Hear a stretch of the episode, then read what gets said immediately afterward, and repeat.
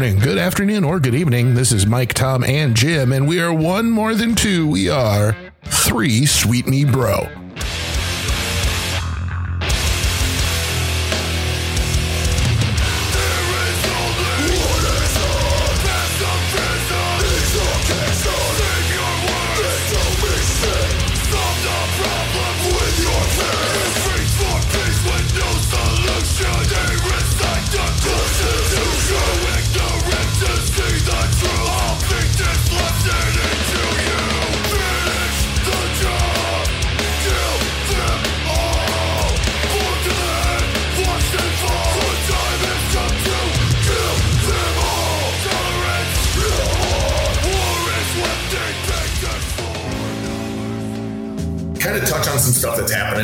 Just seems like news just keeps happening and happening, and where it's been like, what?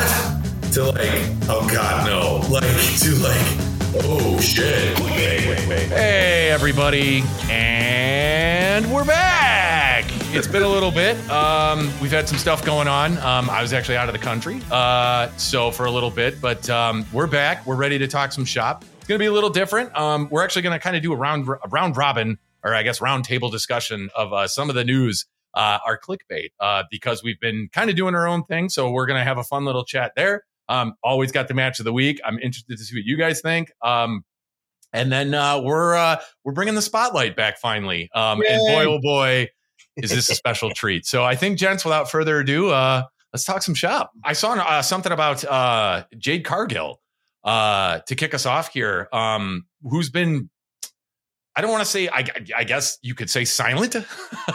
um, she after she dropped the title to Kris Statlander at all was it was it Revolution? Which I, I always forget. They have the names. Yeah, it was the of last pay-per-view. pay per view. It was whatever the last AEW's pay per view was. No, it, was, Um, it was the really bad one that uh, Tony Khan uh, made up for. Because it that was bad one. one? Yeah, because that was one of the matches everyone was like super confused about.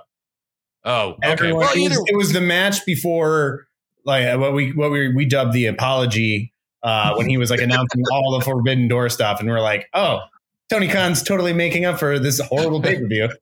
he's, he's apologizing. No, so she lost the belt to Kris to Kris. Ugh, God, Kris Statlander. There um, is. and hasn't really been seen since or heard of. She's dropped Mm-hmm. some really weird stuff on Twitter. Like she, there was something she said where she- it's like, I, I, I can't remember exactly what it said, but it was like, there's no gold, there's no finish line.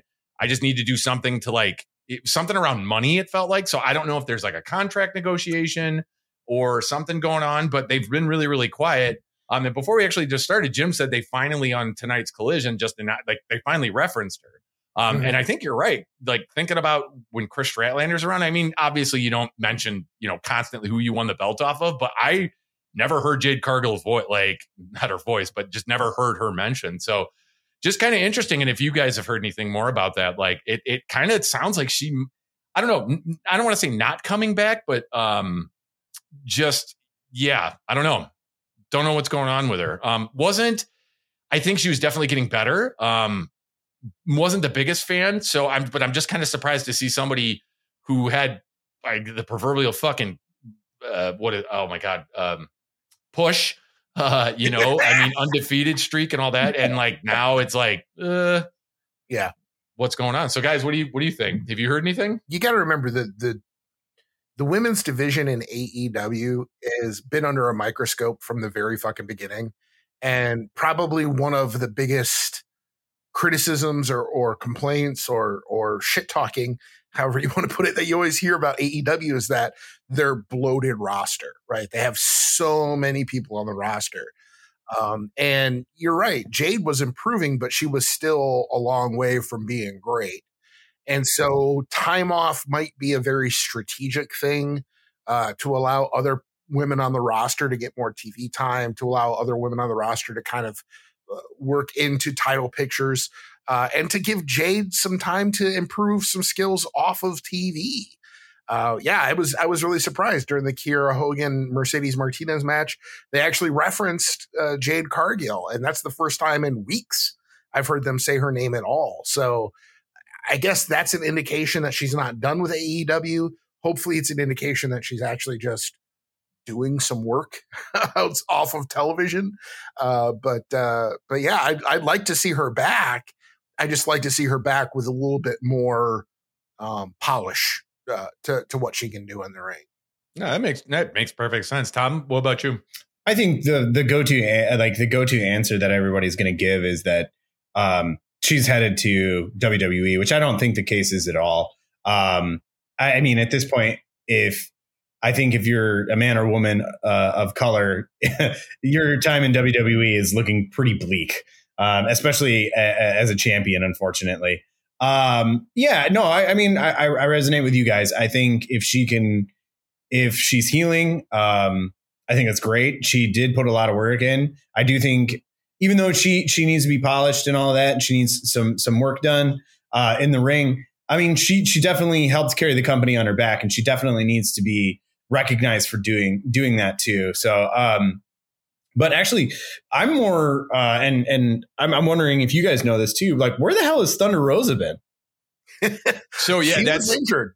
Yeah, well, I know I she was, was injured, but like, but you would have thought by now, like, right? She would have. I mean, that, that that felt like years ago. I mean, I know it wasn't years, but like, we're like, and I know she had some heat backstage for sure with with Britt Baker and all that, and I, am sure that got squashed. But um, yeah, sorry, not to change subjects. It just came to my mind. I was like, where the hell's Thunder Rosa?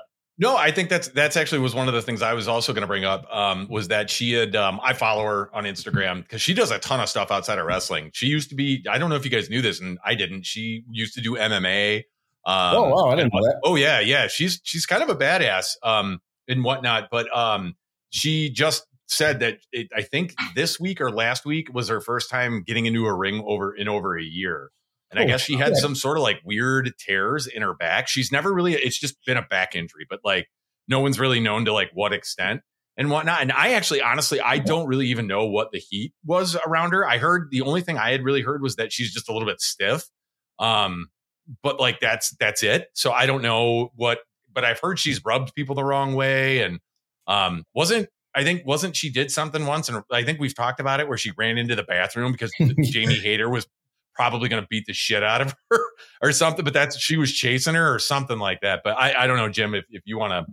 Well, yeah, Thunder Rosa was getting a reputation for not only being difficult to work with, but for sandbagging, for being stiff, uh, for for for basically not putting people over. Um, and it rubbed a lot of people the wrong way. And I, I guess she just, based on interviews I've seen with her, uh, I can see how her personality might not be the most cordial to some people.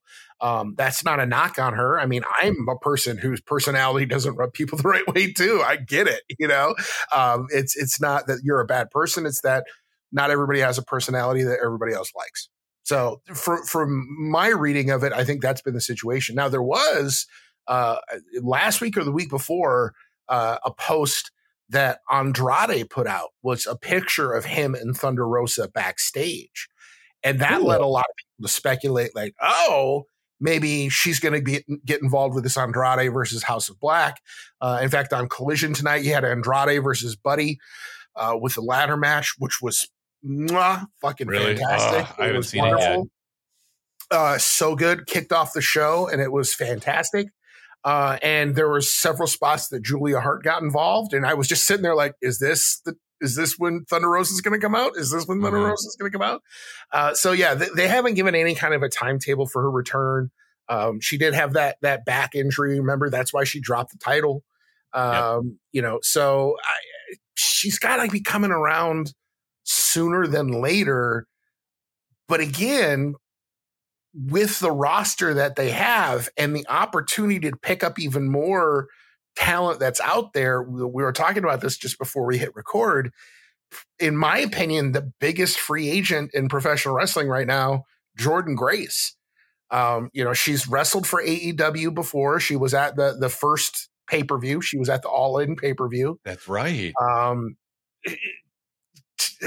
if you pick up Jordynne Grace, I don't know that you need Thunder Rosa in that locker room or on TV um, because of the the amount, the wealth of talent you're going to have. Then uh, I just don't, uh, you know. And Thunder Rosa, I think has has had some good matches. I've never been, I've never been over the moon with her performance. I've never thought she was the bee's knees per se. I thought she was a steady hand, um, but I've never I never saw her as a as a top tier uh, performer. So g- good luck to her, but I- don't think anybody's missing her. It, it that's it kind of feels that way to be honest, where it's everyone's like, and I I think I was just enamored with her because I just I love the fact that she's only been doing this for I think like seven years. Yeah. Or so, so it was kind of I don't want to say prodigy, but like she just adapted to it really really well. And I thought a person of color, I it just I thought it was really cool. Um, you know, and her holding the title and just I don't know, and like some of her entrances were great, but I I mean I think that's a fair assessment, Jim. Like you know nothing oh my god spectacular, but you know a good steady hand. So no, I think that's I- cool. I honestly think when when when it comes to like I mean look at I mean even though I'm not comparing her to CM Punk by any means but like look it's like the death it's like a death kiss when you start hearing about like how difficult people are backstage how people are you know like Jim said sandbagging people in the ring and and stiff and all of that I it's like almost a, a curse. Like you you might as well not come back because I I mean look how long it took Punk to come back. And that was I mean that's still being talked about. That's still being speculated as like what really went down. And and I mean there there's a lot of truth to like her being difficult to work with. And yeah Jim I'm, I I totally agree. I, I'm not missing her at all. I I mean I don't I don't want to shit on anybody but like I never really liked her all that much to begin with. I was kind of I was kind of shocked to be that she was the one to take the belt off of Britt I was like that was very weird weird choice but um yeah I mean I'm not missing her I mean I don't want anybody to you know be hurt and miserable and not do what they love. But at the same time, it's like, eh, yeah, okay. No, fair enough. I think, um, and you know, to before I, I send it to you guys for your Kliq Bate, I'm going to wrap on this because I don't know if this is more meh or god damn it. Like, I just, it gives me more ammo to fucking hate these guys. But I don't know if you saw, um, it was, I, I don't know who at the performance center, but they were, they gave Ron DeSantis a, um, uh, a private match. And Yeah. I, I think I texted it to the group Yeah. uh, yeah, as we we talk about all the time, we're in a text group, and I think I posted that and was like, if there's any more reason for them, like just to give me more fuel to hate them and not watch them, like they keep doing stuff like this, and it's I'm not mad that the fact that the guy went and watched wrestling, I think it's great, like cool, man. It's just the continuation of the hypocrisy and the fact now that this gentleman might run for president, and guess who's in Well, his, you know, Oh, he, no, oh, is he? definitely Oh, is he? Okay. It's officially announced. Yeah. Oh, okay. So I, yeah, I just clearly I hate the guy. So I'm sorry, I don't hate. I just strongly dislike him. No, I hate Um, him. But Yeah. oh, okay, fair enough. Okay, I was just trying to be cool uh, and whatnot, but like, just thinking about Vince McMahon and someone like that, and the shit that he pulls, and he has that guy in his back pocket, like, gross. It just makes it gross. It makes it just. Ew, gross, you know, because I could see something like the WWE doing something and then Ron DeSantis being like, hey, and then guess what? Now they're changing the product because it's just, I, I, I don't want to talk too much about it because I, I hate giving that guy a platform, but like, dude, just stay in your fucking lane. like, don't ruin. I, look, Donald Trump is in the WWE Hall of Fame. Donald Trump and Vince McMahon have a long friendship. Linda McMahon had a cabinet position, right, in the Trump presidency, Mhm. Trump White House. Forgot During that. COVID, Ron DeSantis wrote a special rule that allowed the performance center to continue. Yep. That's right. The the the WWE has been in bed with the Republican Party for a very long fucking time, and I will give them this much: it's an honest pairing, right? It's not an opportunistic thing. It's an on like the the McMahons are a very right wing family. They're backing the candidates that they like. It's just they're backing candidates that are disgusting human beings. Yeah. Yep. Uh, you know, and Ron DeSantis can lick the hairiest part of my sweaty asshole any day of the week. Uh, and it's not too far from me right now. He's in Iowa. I could, I would make that Oh. drive over so that he can, in fact, lick the hairiest part of my asshole. Excuse me, Um, Mr. DeSantis. He just dropped it. Mr. Governor, Mr. Governor, pucker up, Buttercup. Yeah, just drop style. Uh, I'm sure that would be fine. I'm sure Oh, be yeah, no problem at all. Whatever. Yeah, Uh, but but yeah, it's yeah. That when I saw that story too about Ron DeSantis getting a private show, I, it just fuck right off, man. Just That's fuck right all. off. I, I, I I'm so sick and fucking tired of the WWE being the worst possible versions of themselves that they could be. Yeah. It's and you know it goes hand in hand with you know Gable Steveson making his debut amidst the fact that he has credible rape charges against him. Mhm. Really?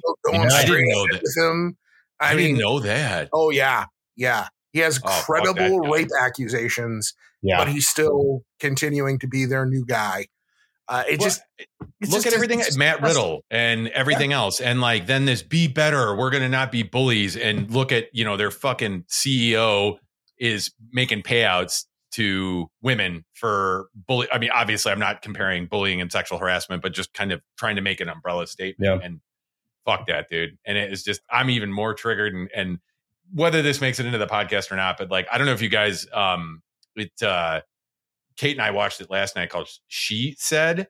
Um, it's about uh, essentially the build up to the Harvey Weinstein allegations, and it's just it's. I think I I don't know if you I put it on a story. I was like, if this if this movie does not make you incredibly angry, then you're part of the fucking problem. And it just it this is the part of the pro. It's like it. it stay out of my favorite thing. You know, one of my favorite things, and it's it just sucks. So I I, I yeah, I, I'll just get more triggered and don't want to. Yeah, I mean, just just to, just to kind of put a put a little bit more perspective on this, Ron DeSantis has signed legislation that has criminalized drag shows. He has signed leg- he signed the quote unquote "Don't Say Gay" bill, right? And I know that hate it when you call it that, but WWE wants to present themselves as this inclusive, welcoming environment, right? Where where you know they have the you know openly gay superstars right? And and they celebrate Pat Patterson, who was you know who was gay, and all this kind of stuff. Then why the fuck are you? It's it's this this meme I see all the time of don't say you're an ally and then vote for people who would take away the rights of those people you love. Yep. You can't say that you support the the the the uh, Sonya Deville's in your company when you're supporting a man who wants to make it illegal to be gay in the state of Florida. It's just fucking insane to me. It- And it- it- yeah. That hypocrisy drives me fucking insane. yeah, no, it yeah, it's the hypocrisy, and I mean, it just yeah. Well, to, So, to add to add to it, the the cherry on top of that, I mean, yeah, they can be pro um, gay rights all they want, but let's wind the clocks back. And they bullied Chris Kanyon out of the company. They bullied the shit out of Pat Patterson. Like Pat Patterson was terrified to to like.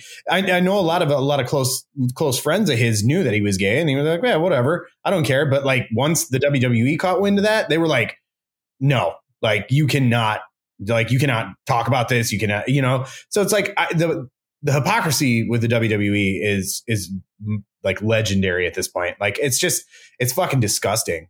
Uh like I Ron I mean to, to add to it too Ron DeSantis also wants to ban books. Like that's fucking insane. I'm I'm very big on like uh, you know not banning books. Like I, Yeah. you know like the fucking third Reich did that. But Yeah, like oh oh It's but then it's different. it's different. Like i yeah i hate uh, yeah. I know you mike you you say that you don't want to say like i i hate these people. No i fucking hate ron desantis because he there's a difference between not liking uh, an opinion and also wanting to make it illegal for people to get married to burn books to ban them like no i hate that motherfucker Yeah. No, I know. It's just it's yeah. It, trying to be better, I guess, is what you know what I mean. It's Let's just be hate, hate, just hate fuels hate, and so that's where it's just like when I keep trying to, you know, like I, by no means am I protecting that man, but I mean it's just like I got better things in my, I, I better things in my life that I need to be worried about. Is that a vote for ron desantis flag in your background Mike? look look Like, Uh, we're, Mike, we're are, you lis- up. are you listening to try that in a small town right now? Is that what's happening? Yes that- I thought I heard, recognized that tune. Fuck that guy too. Uh, anyway, anyway, sorry to turn this into the the, the Dude, I know. Sweet Me Bro just got three politicked. yeah. well, I think it's I think it's fair to say that I think that the three of us all stand on the position that human rights are human rights. I, I think Damn right. I don't- I don't think I'm going out of out of left field here to say that the official position of this podcast is that human beings should have rights. Well, and it's I mean hey, I think, on, I, mean, I think that Well, no, I mean, I think to tie up to tie a bow on it and pass it to you guys for your Kliq Bate is just like it costs nothing to be a good person, and uh, it, you know, it, be good, be better. Like that's it. It costs nothing. So you know, I just this shit gets me so worked up. I could just you know, it's we're here to have fun and talk shop, and it's yeah, it just I, I fucking hate that. It's guy. hard sometimes. It's It is. hard. It's very well. I mean, especially when it bleeds into something that you love. You know what I mean? And there's, Yeah. I believe, you know, I don't think it's been the WWE or professional wrestling. Not to again continue this conversation, but I think when they were, you know, talking about the the drag shows in like Nashville and whatnot, women or not women senators, it was just a, a woman, a female senator was like, um, essentially, I'm paraphrasing here. She's like, um, there's like grown men that wear tights and wigs and this and beat the shit out of each other at wrestling, essentially Mhm. how is this any different? Like, it, it- how can you? And it was like dead silence. So it's, it's, yeah, it's an unfortunate thing that it's getting dragged into a lot of this stuff. And it's just, yeah, it stinks. Just stay away from stuff that I love Yeah. for the love of God. But anyway, so that's, that's kind of what I've been seeing. Jim, what, uh, what's been on your radar? Fuck so much. Uh, well, I mean, the, the, the, the first I'll throw out is is news that just came out actually today or yesterday, uh, and that is that AEW has filed for a trademark uh, that should be of tremendous interest to the rest. of Mm. uh, first of all, I need to say, God bless the people who do the trademark watching, because you see all kinds of stories that you get the lead, you get the scoop on what's coming based upon the trademarks that get filed.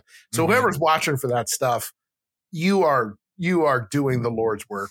Uh, but AEW filed for a trademark uh, for AEW Plus, uh, and specifically in the context of streaming services.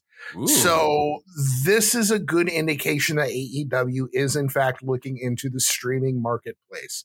Uh, will this be like the WWE network? Will this be a part of Max, which is under the Time Warner, uh, you know, uh, dis- excuse me, Warner Discovery? I can't remember which iteration of ownership. yeah, it yeah, fucking uh, but the Warner Discovery uh, kind of umbrella. Um, but AEW going to a streaming service, even if it is, even if it is the WWE model of a standalone, uh, you know, like Ring of Honor, right? If it's if it's just a standalone service that I have to pay ten dollars a month for, but I get all the pay per views and I get that back catalog and I get that searchable library. You goddamn right, I'm going to pay my ten dollars a month for that uh, I'm absolutely going to pay my ten dollars a month for that. So that's that's news number one is is the idea that AEW streaming is more and more likely to be coming in the near future. Uh, you guys signing up? You down? You with it? Oh, Uh, 100%. knowing that Tony Khan has the ROH library, and if that gets put up there, yes, please. Yeah. Like I can already think of like I would 100% binge watch Punk and Joe one and two over and over and over again. I please, you know, especially some like old vintage Ring of Honor with um Seth Rollins. That's where it's going to get interesting to see. I mean, obviously they'll probably end up having to pay royalties. Well, I mean, maybe I don't know. Um, I know. I think Punk. Not to bring up him, but I know he was always kind of bitching about the fact that he's like, I'm not seeing a dime from that. You know, it's because so it's and hopefully knowing Tony Khan, he'd at least you know do something there. I don't know, but um, yeah, it just on that library alone, absolutely, I'll. The, And the Kevin Steen Generico match, like Mhm. that whole feud. Oh, man, I'd kill to go back and watch all that. That was oh, some of the best, some of the best stories I've ever seen. that ladder match, at, well, I think it was Oh. Final Battle or whatever. Where oh my god, please, so Well, I- good. did you have either of you guys ever signed up for the the the uh, Honor Club, the Ring of Honor? Not yet. service? No, I just I haven't. No, I haven't yet either.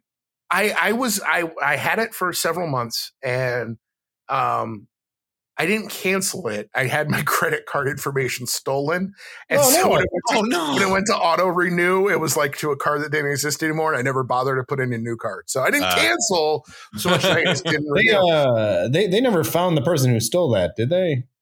Uh, they have a lead. Uh, they believe his name is Thomas. Oh, uh, Uh, but- Tom, what did you do? I was so excited about the prospect of having that library, but it's fucking impossible to find matches on there. It was Mm. like it was Yeah. so not user friendly. I've heard that was like kind of isn't that like a huge complaint even before Khan had it? It's like it's just been kind of like buggy and really complicated. It's kind of also like um, New Japan's um, uh, streaming service where they're like, uh, "Hey, we're not gonna we're not gonna put this in English, so good luck." And you're like, "How do I find anything in here?"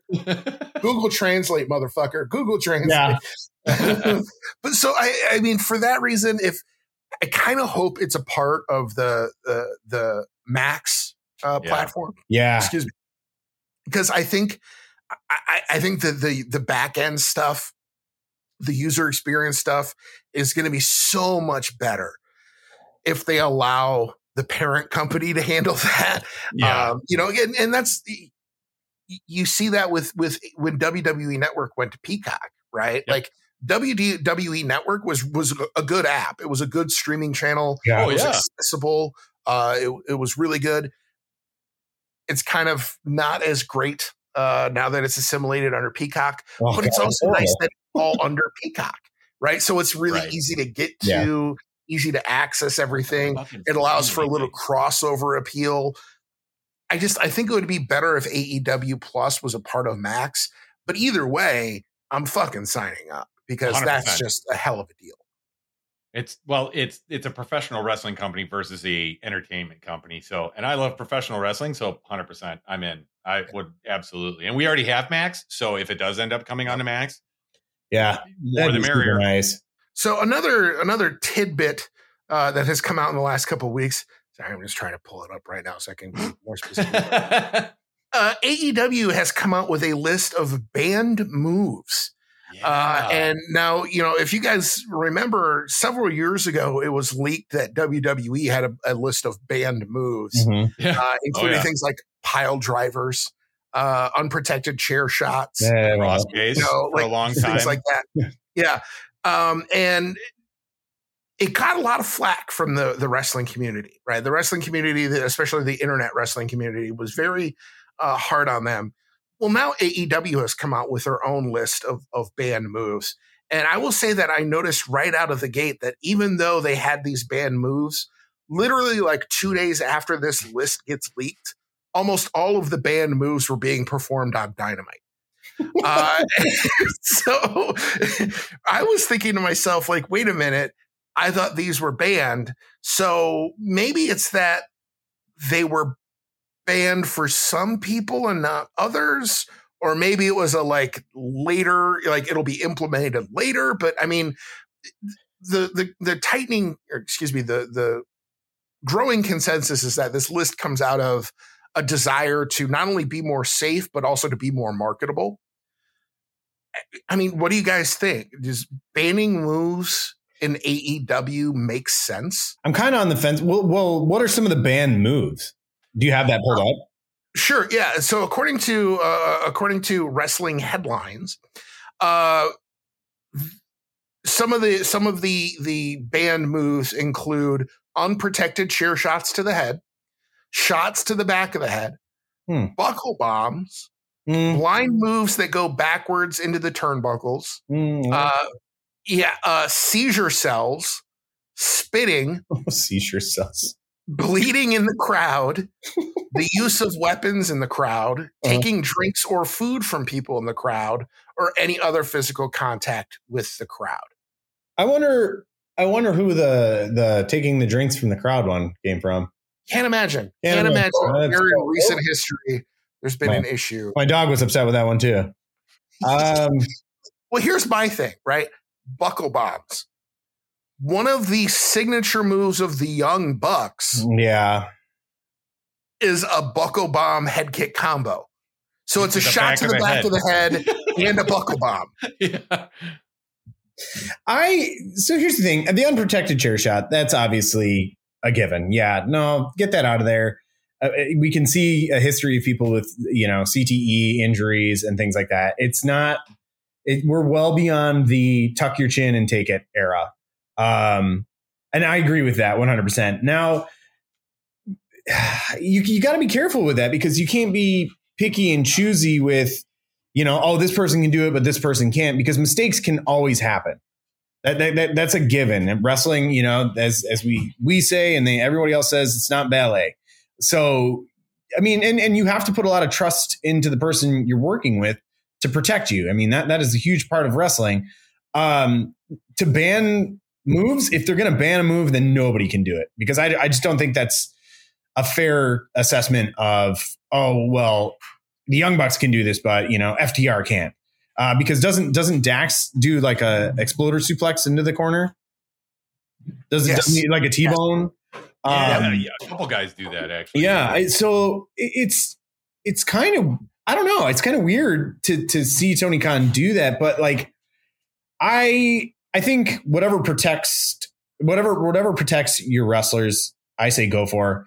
Um, pile drivers, I can understand because that that could a, a, big mistake and that can cause you know somebody's Really? life and somebody's mobility. Um, the one thing that I could definitely kind of understand is like, and and I think I'm I'm just gonna pick on Mox for this because he just won't stop bleeding ever. I think I'm sure I'm sure right now if you if you listen carefully you can hear Mox bleeding right now. Uh, like I get it that you want to market to people and and that is a very grisly, you know, that's a grisly sell. Now, I think Mox has done it to the point of unnecessary, and I think I I don't understand why he continues to do it. Um, but if you want to, if you want to sell your company and make it somewhat family friendly, you can't have guys that are taking drinks of alcohol and throwing it in kids' faces, and and a guy who bleeds all the time. It takes. It's just like. I mean, I personally, I think it's hilarious. I think it's it's funny. Heel being a heel. I mean, think of how many wrestlers in the past used to spit on fans. I mean, it was just you know, it's just what the heel does. It's just what his wrestling is. But again, we're in a different we're we're in a different age. You know, we're we're in a different world now. We're doing that can cause you all sorts of problems. And so, yeah, I think the bleeding, the excessive bleeding, the chair shots and stuff like that. Absolutely, I, I can get behind that. I understand it. Don't like it, but I can get behind it. But the move thing, I I have a hard time agreeing with that. That's the problem with you millennials. You got soft. See, back in my day, we drank from the garden hose and we rode our bikes uh, without helmets and Yeah. and we weren't Not we me. weren't coddled coddled like you damn millennials and your fucking pussification of America. when you when you you were- you and I I remember distinctly just giving each other chair shots unprotected. Just molly womping the shit out of each other. Just boom, one trade one for one, Jim. I remember And those days. fine. And we're totally fine. We're- totally. no, I'm I'm kind of with you, Tom. To be honest, like kind of on the fence with it, you know. And it's it's funny that you you you mentioned you know the pile driver as a band move. I actually saw a clip earlier where, um, and this is just I I, I would have bought into it as a kid. It was a little bit before my time, but it was uh Randy Savage versus Ricky Morton, and he pile drives him through a table, and it was like. The guy's like, this is why this is a banned athletic. I think it was Gordon Solie who's like, this is why this move is banned. And I'm like, oh my God. Cause I know as a kid, I'd have been like, oh, Ricky Morton's dead, you know, and obviously, but like, that's where and to, where I'm trying to get at is that you need to be able to trust your performers. I mean, I mean, because they're the ones out there putting their lives on the line, and it's an art form to them, you know. And I think I have no problem where if two people who work well together. So Yeah. I think, for instance, uh, it, I a case in point. Uh, to one of your moves, I don't know if this is it, one of the band moves are going to be a band move, but but look at Jesus Christ, look at what Swerve Strickland did to Darby Allin on Dynamite, like a fucking Death Valley driver from the top rope on the ring apron, hardest part of the ring, might I add. Uh, and uh, very nice. but Very like, nice. they they work really well together, and I know that like I know, and Darby's different and whatnot, and he really views what he does as an art form. But I know Swerve's not going to hurt him. You know what I mean? So it's like you got to have trust in your performers to know because it's their art. Like, and I'm not an artist, you know, and and my wife is, and she's always constantly talking about, you know, like art is art. It's subjective and it means different things to different people. So I it, it's I I can see where you're coming from 100 percent with the chair shots. Eh, That's not needed. Like they're, they're Yeah. I remember Cody, I still is like takes heat from fucking taking that and he wanted it. And everyone was like, Are you dumb? You know, and like he he defended it. And but again, he felt it was it was for his art. So, you know, I, I'm not saying it was good. I'm definitely against that. I mean, a, a completely unprotected chair shot. Um, and like your point, Tom, something did go wrong. And I mean, Grant, I don't think he got concussed, but he got busted open pretty fucking good. No, I'm pretty Um, sure he was it was- concussed, man. I can't remember well because I remember Shawn Spears said he hit it. It was he he he knew he was going to do it unprotected. He just hit him with the ro- it was like the chair was the other way or something like that. Like it was, Oh. but still. And so, but like if you can do things safely and protect the crowd or um not well protect the crowd, I think a little bit. Um, you know, but protect your wrestlers. I'm all for that. But you gotta you gotta trust them and know that what they're to do. If you're just doing things to do them, then no, that's not that's not needed. You know, but like if you're looking at somebody like a Darby Allin um trying to think of somebody else who uh, I can't believe I'm to say this, but Jeff Hardy, who just have that kind of more physical style. You're kind of you're kind of killing who they are. I know. I comparing Darby Allin and Jeff Hardy together. Is Jeff Hardy's like- worst enemy is not only himself, but getting on top of the turnbuckle these days. right. Well, no, but like so. Look at like um um. I think a good example is um. Oh my god, I'm blanking on his name. Um, he debuted. And his move was the shooting star press, and he fucking Oh, Johnny slipped Good the yes, yeah, Johnny, Johnny Good Times.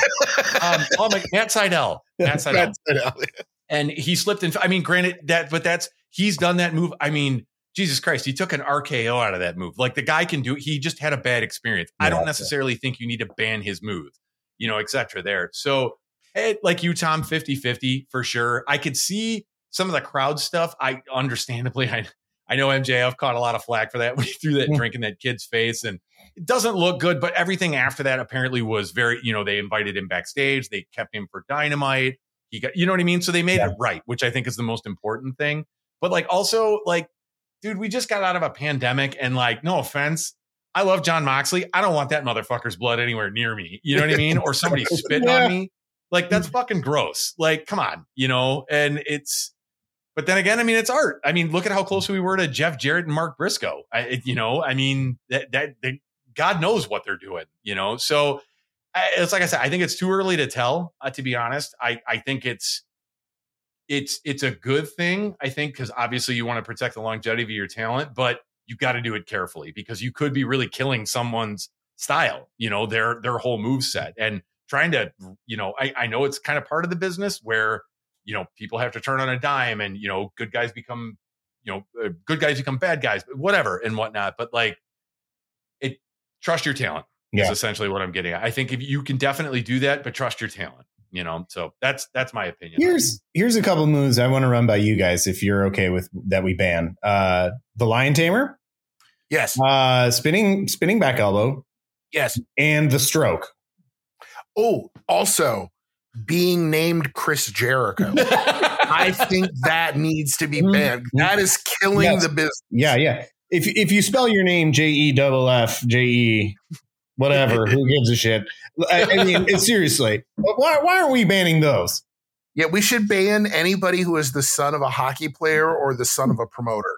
I, I think if you if you were sired by a an NHL player or a wrestling promoter, Yeah. you have no you have no right. I mean, call me crazy, guys. I know I know it's a risky move for the business, but I think it's a right move. anywho oh god Well, speaking So- of speaking of sons of greatness, uh, Oh, one of the one, the last thing that I want to touch on in Kliq Bate is what I consider to be the eighth sign of the apocalypse, and that is that Dominik Mysterio now has gold. Uh, Dominik Mysterio uh, defeating Wes Lee for the NXT North American Championship. Mhm. Um, come, really? I mean, really? Like, is this? I mean, look. Does Dominik Mysterio have nuclear fucking heat? Absolutely. Oh, it's it's it's a thing of It's beauty. To be honest with you, yeah. Is is it because he's just that good of a performer? Not even no Nope. people. It's legitimate heat. It's go away heat. It's not like MJF heat. Mm-mm. it's it's it's we really don't fucking want you here heat that's not reason enough to put a fucking belt on somebody uh so i i you know not like there's a lot of room for disappointment in WWE anymore, but that one was a real disappointment to me. Was uh, giving giving Dominik the belt was just kind of a way to go. Yeah, we stopped trying. You know what's you know what's great about NXT is like NXT's rock bottom, right? And Pretty what, what the only beauty about NXT is like NXT is exposed that there is a place below rock bottom, and that is giving him the belt. it's it's I, I I saw that. I mean, I didn't even watch the match. I saw it and and I legitimately went, uh oh, because I knew Jim was like furious. Like I just knew I was like, oh, I think it's just something in the atmosphere. Jim is upset. Like I I just was like, you got to be kidding me. And also too, let's let's be real here. The kid's not that good. No. Like I I don't understand it. It is it is they're just pushing him because he has go away heat, and that's insane. And also Well, too, and, they- and his dad, Rey Mysterio. yeah. And The only reason Rey Mysterio came back to WWE is so that his son could get a job in WWE. Mm-hmm. Make no mistake about it. Mm. yeah, because yikes. the the fact too what what really annoys me about that whole thing too is like you took it off a guy who like was doing really well with the belt. He was doing some pretty cool things. Yeah he's stuck in nxt i like i like him a lot. Um but why couldn't he lose to a legitimate person? And then if you still want to have go away heat dom takes it off of that person. I feel like you just completely squashed Wes Lee Mhm. like Oh, why? yeah, what was the well- point behind that? And it's well i think it's it's w- the the more telling sign is is it's their cl- like and i've heard this or not like i work there. I've read that they everyone there is so goddamn in love with the judgment day that i'm thinking finn Balor is going to win the title and it's going to be this judgment day reigns over everybody and i'm oh like yeah. wow that that's all you got really you know like and Mhm. it and it sucks it really sucks because you have i mean finn Balor's amazing um you know i i don't like where he, i still don't understand why he's in the wwe fuck Rey, or I almost said fuck Rey Mysterio. Sorry, Dominik Mysterio. well i mean Priest, I think is he's definitely getting better and coming a long way. I liked him obviously better when he was Punishment Martinez and whatnot. And Rhea Ripley is just a, a- wow, an amazing talent. But like, look at what you're doing. Like this is so. It's just not. It, there's nothing exciting about it. There's not. It's like, is this like another iteration of the NWO or something? Like it just. I don't get it, and I it, hope it- not. they seem like they're all in on those guys, and it's I could see definitely where because everybody's really fucking high on on um Damian Priest.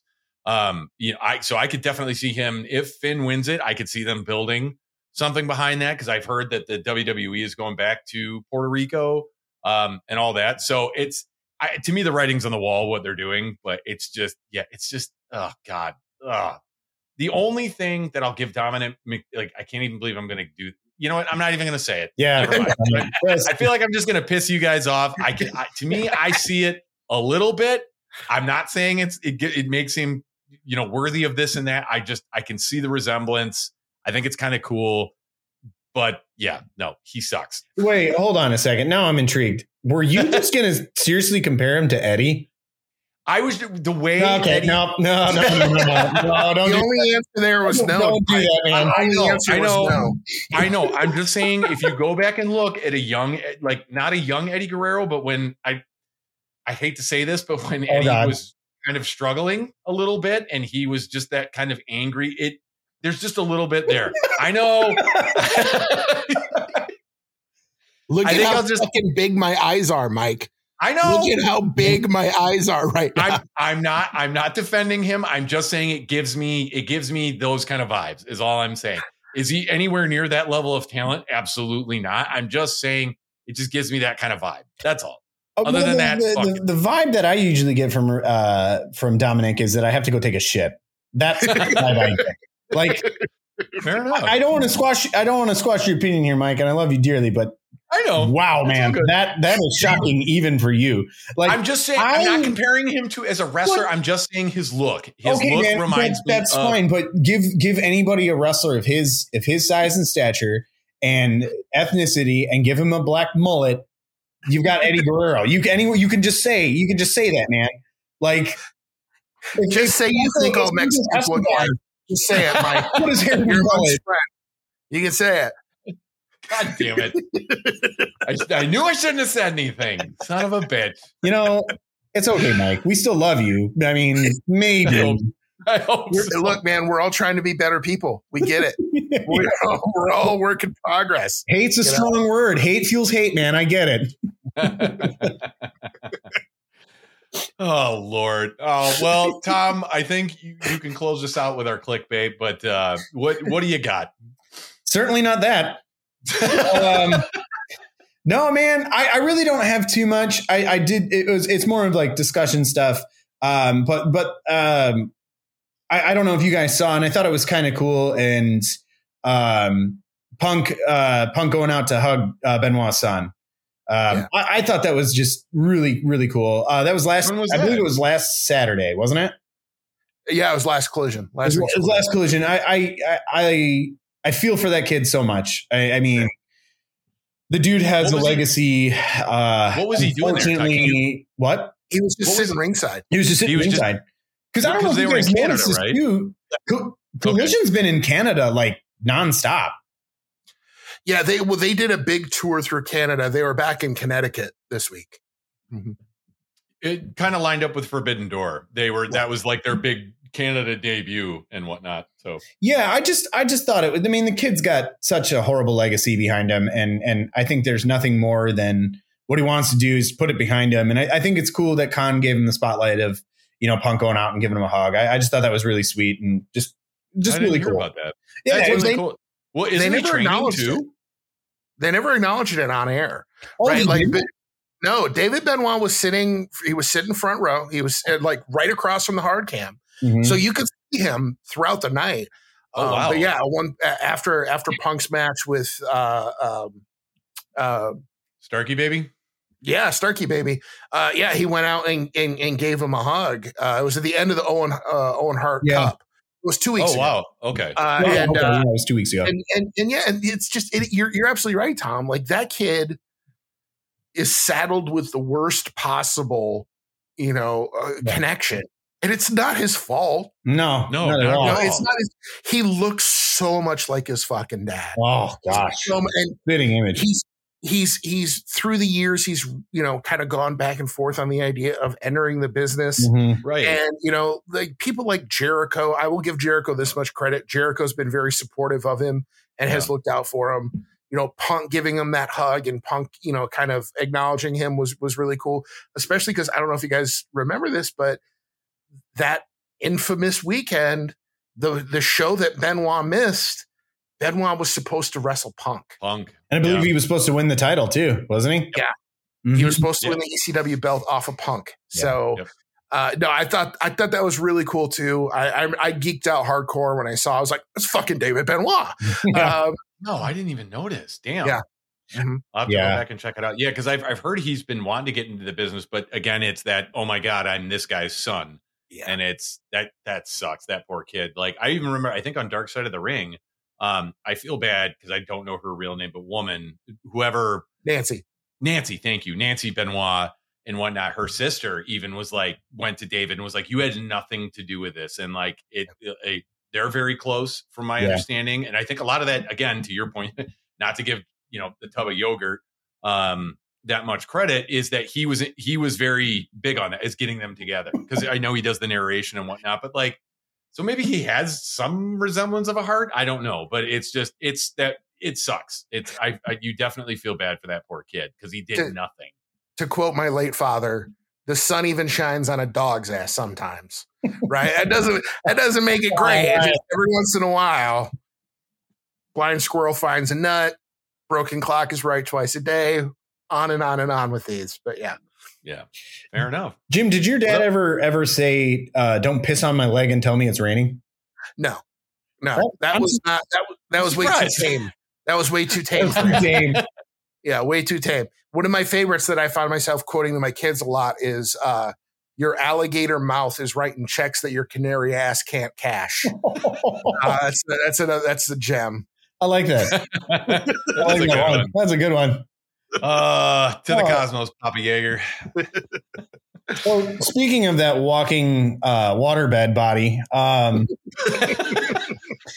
so Chris Jericho um, has come out uh, twice now and has hinted at wrestling uh, Ibushi.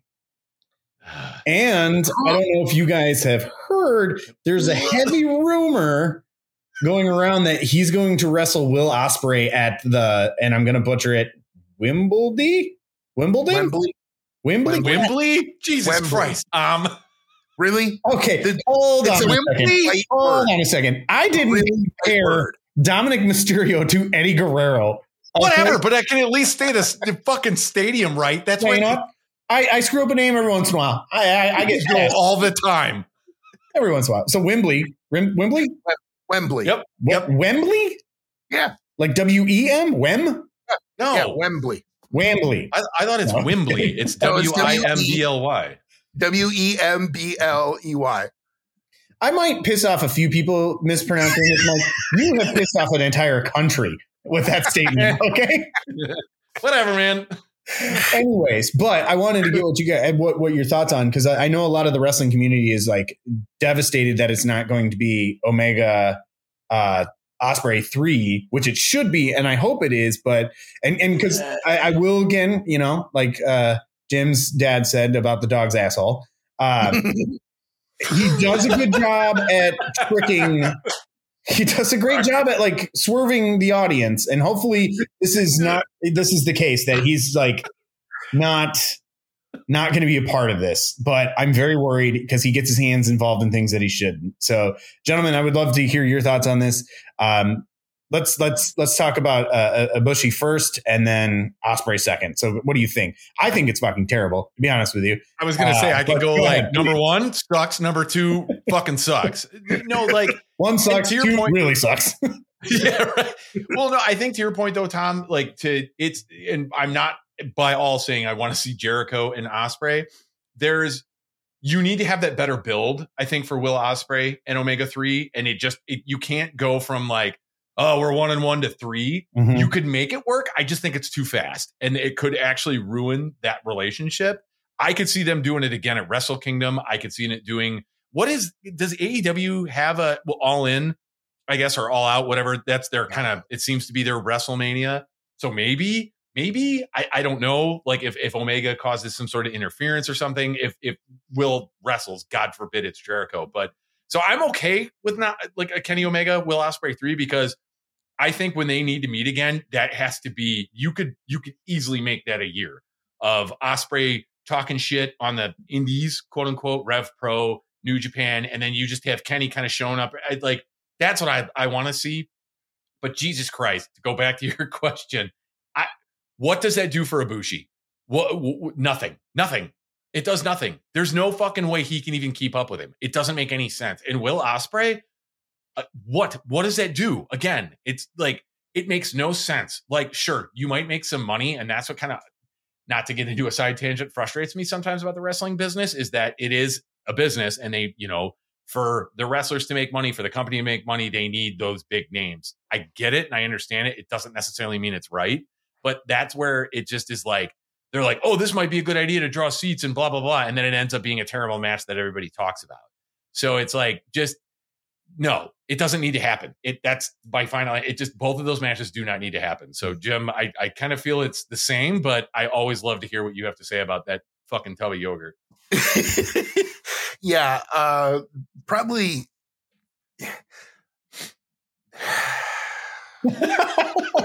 Take your time. It's I just I, I need to I need to because what I really want to do is scream profanities, but I have children sleeping in the next room. Mhm.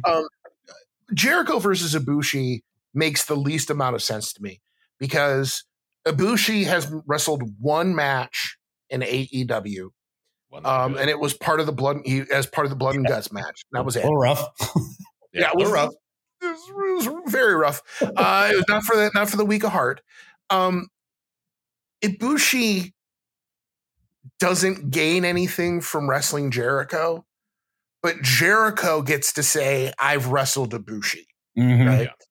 Um, the, it- it's it's a terrible matchup on paper because Ibushi's style, Jericho can't do No. and Jericho's style doesn't do anything for Ibushi. Right? That is a match that can only make Jericho look good and in no way, shape, or form make Ibushi look good. The the the one saving grace of a Jericho Ibushi match would be that Ibushi does that like I'm not selling anymore and I'm gonna smack the shit out of you spot that I love so much. watching Ibushi bitch slap Jericho around the ring would make my fucking day. I would, I would, I would settle for that. But I would just, is Jericho would never go for it, right? Now Jericho versus Ospreay, even super fucking dumb, super fucking dumb. Because Ospreay is is the the beauty of Will Ospreay is that the man can go between a high flyer and a technical. Jericho's only style at this point is brawler. That's it. Right? Will Ospreay isn't a brawler and shouldn't be a brawler. Mm-mm. Right? He shouldn't be a brawler. It's it's not that's not playing to his strong suit. If it was up to me, I would put Ospreay versus Pac at Wembley. Oh, Right. Ooh. That would blow the fucking doors off the place Mhm. two British talents going against each other with phenomenal abilities, right? Now, keep in mind, at All In, they've already sold more than 88,000 seats, and there's still not a single match announced. We're less than a month away. Less than a month away. Now, here's my greatest fear, though, is that if they do did book Jericho versus Ospreay, Jericho would try to take credit for that. Jericho 100%. would try to take credit for 88,000 seats, even though they were sold before anybody had a fucking idea who was on the on the card, uh, because his ego is just that fucking powerful. Is, is just that overwhelming uh, that it subsumes all logic and reality. You you, brought, you actually brought that up not too long ago too, didn't you? You were that was like the biggest. I mean, you you've been hitting the hitting that point for a while now. That that that's like it seems kind of like that's his goal to be like, look at me, look what I did, and it's like, uh, hey man, He's, at that stage of his career where he's trying to create a legacy. yeah, He's trying to build a legacy now. and he wants to be able like i could i know narcissists i was married to one the the the way that narcissists think is i'm going to have a big ceremony one day where i can go look at all these things that i did aren't i wonderful hmm and that's exactly what he's doing at this stage of his career is one day he wants to be able to give a big speech where he goes i wrestled this guy and this guy and this guy and this guy and never mind they were shit never mind they were terrible fucking matches oh yeah, right? oh, but I stepped in the ring with the best. Yeah, and you got fucking embarrassed, right? You'll leave that part out of your speech, I bet you. But that's Yeah. just that's just who Chris Jericho is, and it's depressing because I I fucking love Jericho. I used to love Jericho, yeah. and Yep. it's, it's just sad what he's become. Such a shell of his former self that uh, you know you either die a hero or you live long enough to see yourself become the villain. Well, that is the fucking title. That should be on Chris Jericho's tombstone. I I Mhm. compare uh, unfortunately with nostalgia in wrestling it's it's like heroin. Like you first hear about Jericho like when he first started doing this and he's making his run with like all these people you're like hey this feels good. This is great. And then it's just a, a crash afterwards. You're like oh, I don't why am I watching this still? It's it's it's horrible man. It's just like yeah dude Lionheart Jericho versus Naito back in the day, if we had a time capsule, would be a banger. But like we saw it, and he was the painmaker, and he was out of breath, and he looked miserable in the ring. Like I, I, I can't stand, I can't stand it when people are like these dream matches, and it's like, guys, they don't Stop. have the body to do this anymore. They don't have the energy because not because it's they can't, it's they shouldn't, and they're old they refuse to admit that they're old and can't do this anymore. Like, I, I granted, I, I, I, it was kind of as much as I love Bret Hart, it was still like, what are you doing when he was he wrestled McMahon, and and you can use that loosely because he he was very protected and very careful with what he did in the ring, but it's just like, eh, why, like, why do we need this? Like, let let pass the torch, be a coach, and get on with your life. No one's going to fault you for that. I just I don't understand. He's I mean, I've said it time and time again. He's got the Hulk Hogan ego of the business is going to die if I don't have a death clutch around it. Like it's insane. Well, and I think honestly, and and hearing you say that, Tom, kind of made me think of coining a new phrase. It's like the like Sting syndrome, where it's somehow eh, eh, he. I I still question. I don't know how that man is over. I, I still don't get it, and it's. I know there's a lot of nostalgic love in wrestling, but like, my God, I, think even the last, um, the what was it, the spot he did where he busted up his mouth real bad. People were like, "Dude, what are you doing? Like, Mhm. let Darby do. Why are you what do you have to prove? You're Mhm. fucking. You've some of my favorite matches with Sting were the Vader. Like you have nothing to prove at this point. Like s- stop it.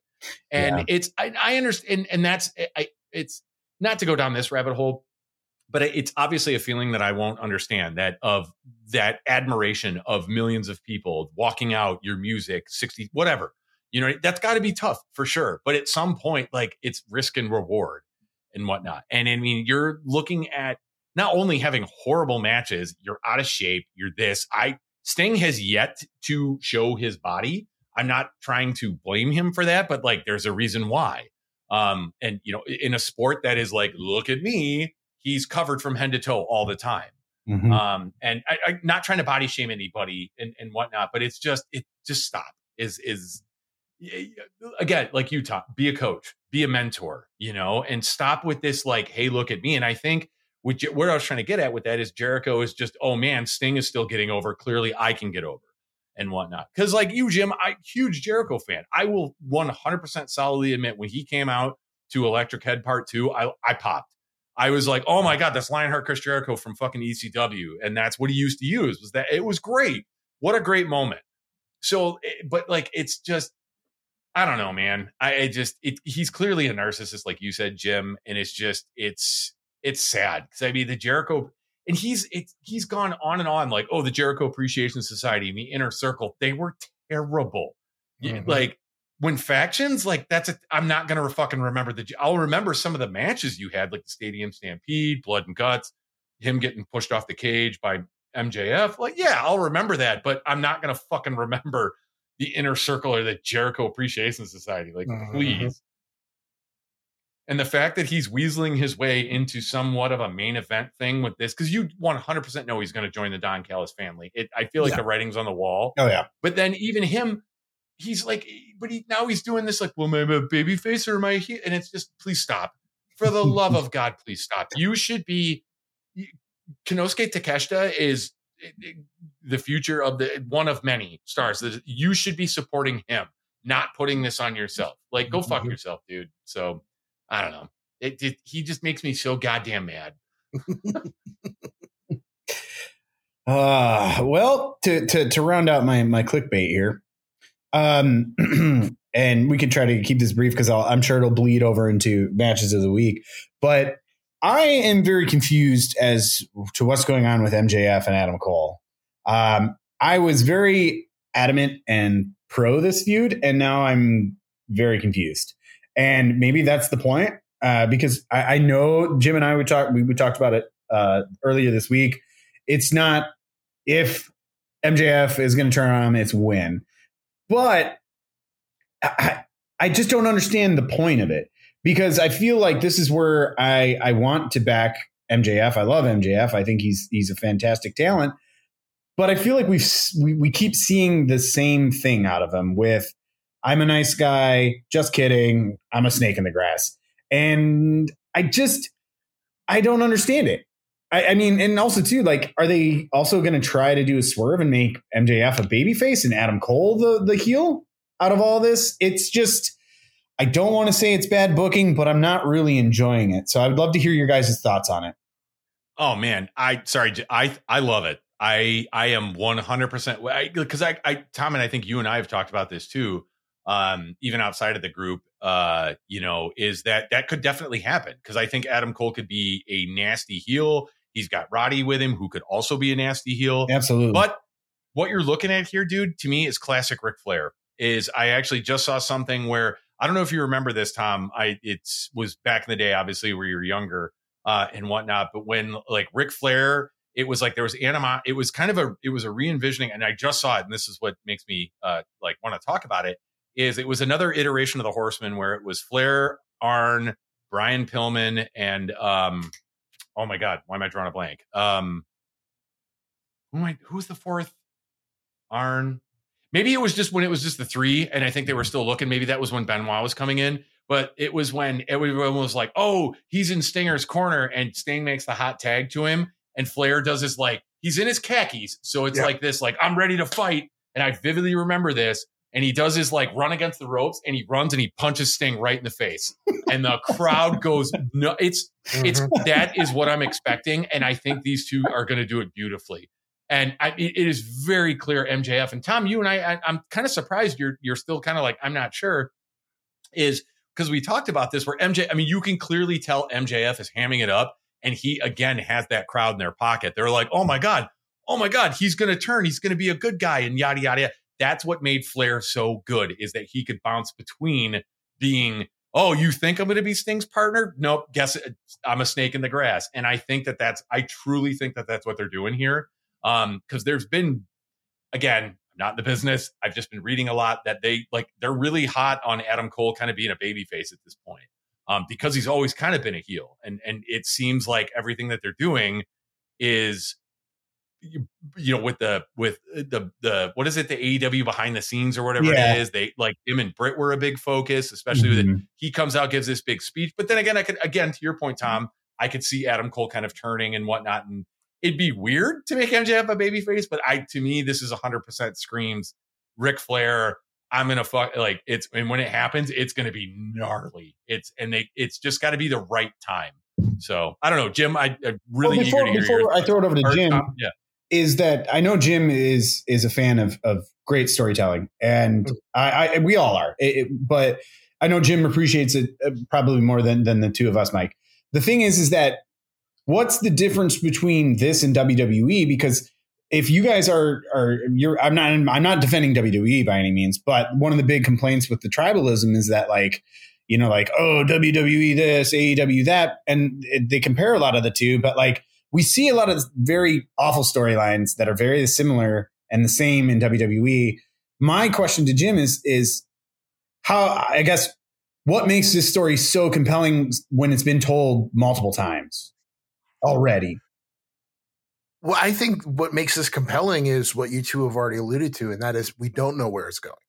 You hmm. think you know where it's going, but we Yeah. don't. I mean, this is th- that's the thing is this this is uncharted territory in a lot of ways because there's there's either you come with the MJF heel turn that everybody knows is going to happen eventually, and it becomes just this absolute barn burner uh, uh, of a of a resolution, or you throw the swerve of all swerves and make Cole turn on on MJF, and then it's like, what the fuck, you know? So I'm also, like you said, Tom, very confused about where they're going.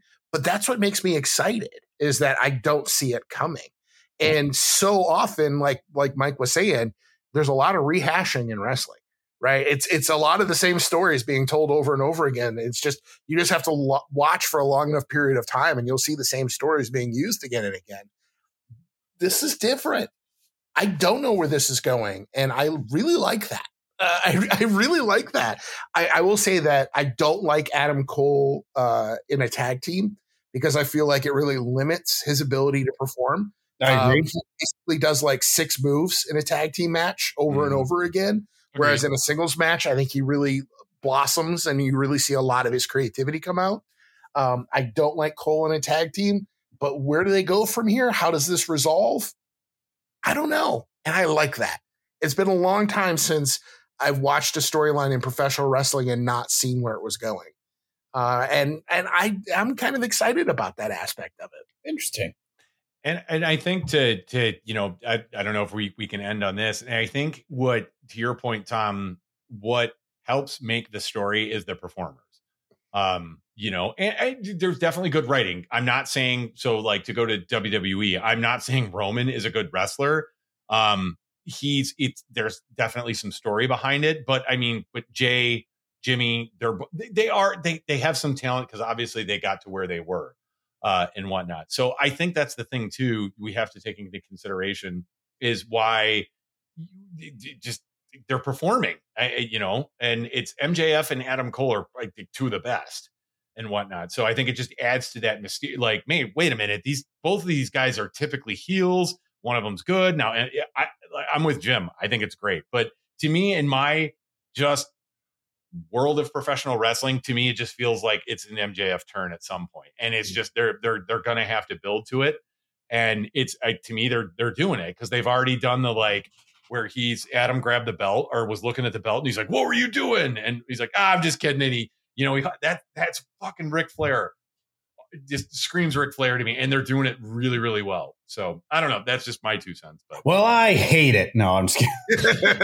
uh, no, it- no, I just I'm I I love listening to you guys.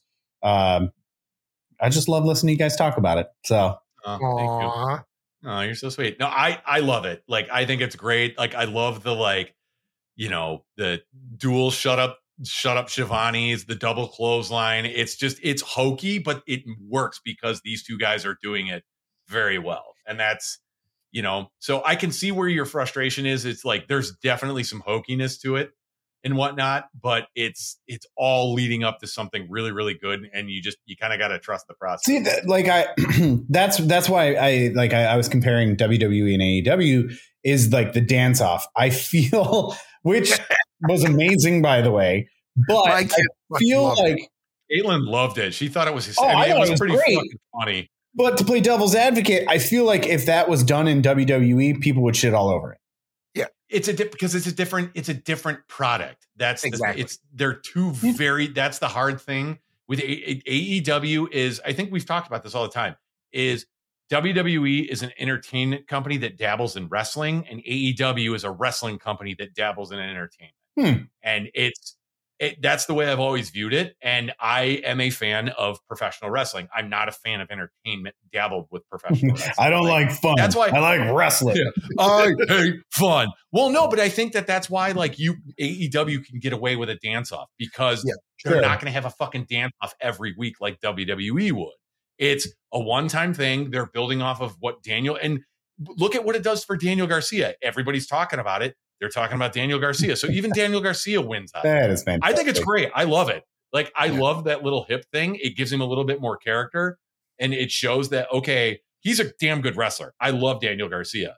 But it also gives him a little bit of character like okay, if you're given the fucking the strap or whatever, you know, the push, you can still be entertaining as well. That's why I love AEW so much is it's a professional wrestling company that dabbles in entertainment and it's Yeah. it's great. And that's what not to go back to Jericho, and that's what pisses me the most. Like he's trying to make it an entertainment company. It's not. Stop trying to fuck with the. Sorry, I'm not brought him back up. God damn it. No, I, I think uh, your your point is well taken, Tom, because you're absolutely right. If if that was if that was WWE, we'd be like, what the fuck? But I think Mike is absolutely correct too, and and that in WWE, a dance off would be followed by a squash. yeah. In AEW, a dance off is followed by a good match. Right. And and you're not seeing it every week. And because it's different, that's what makes it stand out. Remember when R-Truth and Carmella, that was their fucking gimmick for week in, week Oh, out was yeah. dance, dance battle?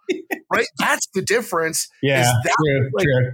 In WWE, it's what's gonna make Vince McMahon pop. Right. In AEW, it's what's gonna work for right now. It's Exactly. not a long-term thing, right? It's it's it it made sense in that match, but they're not going to be doing it every fucking week. It's not their Yeah. thing. And so I, I, I think you, you, your point is, is valid, but I also think that once you dig into it a little bit, it's like, mm, you know, it, there, there's a difference between, there's a difference between chicken salad and chicken shit. Yeah. Both, both come They're from chicken. Yeah. Both come from chicken, but with slightly different results. Yeah.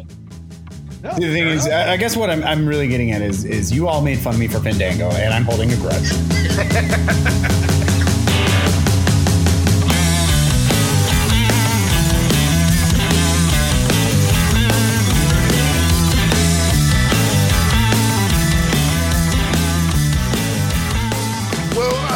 match of the week or match of the since we last recorded, more appropriately. Uh, I think I, I I don't know. I going into this, I thought this was going to be a unanimous vote, but it seems like from our, our pre-record discussion, maybe not. Uh, for me, uh, I think blown out of the water. I think hands down, obvious uh, answer is the two out of three tag team title match between FTR and Bullet Club Gold uh, the Bang Bang Gang, baby. Uh, I fucking love that match. It was so fucking tight. Uh, one of the things I loved about that match was you could see how much fun they were having. You could tell that they all were in the moment and loving it. None of them phoned it in. All four of them were enjoying and knowing they were putting on a great fucking show. Yep. I love that FTR had to bring out the big guns. They had to, you know, go above and beyond and, and do everything they could. I, I love the drama of the build in all three matches. I, I just, I, it was just so beautifully done. You know, it's been, the praises have been sung over and over again in the last two weeks. You know, best American tag team match of all time, uh, best televised tag team match of all time. On and on and on. The praise just keeps coming, and I think well deserved. Hundred percent, and I think um, I don't know. Um, I definitely want to hear Tom's what you have to say about it. But um, I and I thought I texted this as a group. I'm not really sure, but um, they call. I, from what I understand, they called that match in the ring. Jeez, Um, there was Corey. they had some producer notes, you know, as and I think even the the producer, what I was like, huh? Yeah. Like it, it wouldn't have all thought who. And Jim, I'll, I'll, let you say who it was here in a second, but it, that's and to go an hour on live TV on a national like un, unreal, and it it uh, I clearly speechless. Um, and it, it just it, the storytelling, the you know, again to Jim's credit, the like the, they nonstop, you know, or they not nonstop. Um, it was nonstop, but they had to pull out all the stops, etc. Um, you know, they did the I don't know what it is the Briscoes used to do, but it's the the um like Razor's Edge into the neck breaker. They pulled that out when he was like, I was like, what the hell's that? I'm like, oh, that's the Briscoes, you know. So like, great storytelling and Jay White kicking out at the last second. And to me, I, I mean, obviously, I just I love a good heel. I also really love Jay White.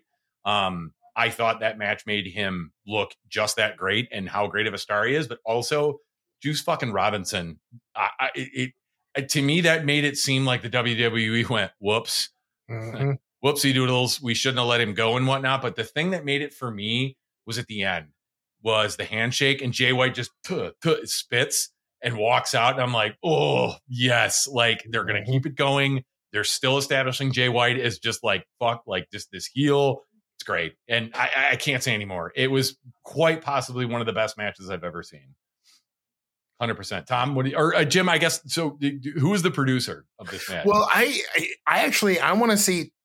I want Tom to say the name of the producer for two reasons. One, I want to know if he can remember, and two, I desperately want to hear him try to pronounce it. uh, I know the last name is Daivari. Ah, look at that! You're Uh, percent. name is it? Oh man, uh, Arya. Oh, look at that! Holy shit! Wow, look at you, Tom. Wow. So Tom is apparently okay with saying Arabic names, just not Hispanic names. So now we know the exact flavor of Tom's ethnocentrism. well, I was Uh, gonna say, boy, the Smith brothers tonight are really shitting on the Hispanic heritage. Yeah. I apologize to our Latino Arya Daivari, you- you brothers and think about- sisters. Think about all of the talent they have backstage at AEW. Think about all the producers they have.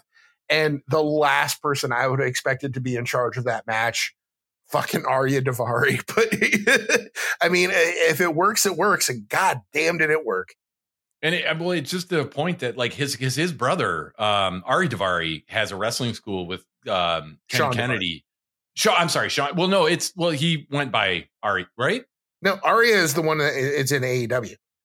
I, I swear to God, I thought he went by Ari Daivari at, at some point. I sw- it was never Sean. I thought like when he, He, was, was, with in WWE, he was just Daivari.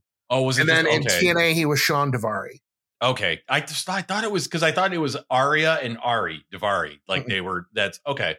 That my mistake, but yeah, again, but they clearly have a, a knowledge for this business. Obviously, if they're tra- and I, uh, from what I've heard, Ken, the school that him and Ken Kennedy have together, are it's like one of the best.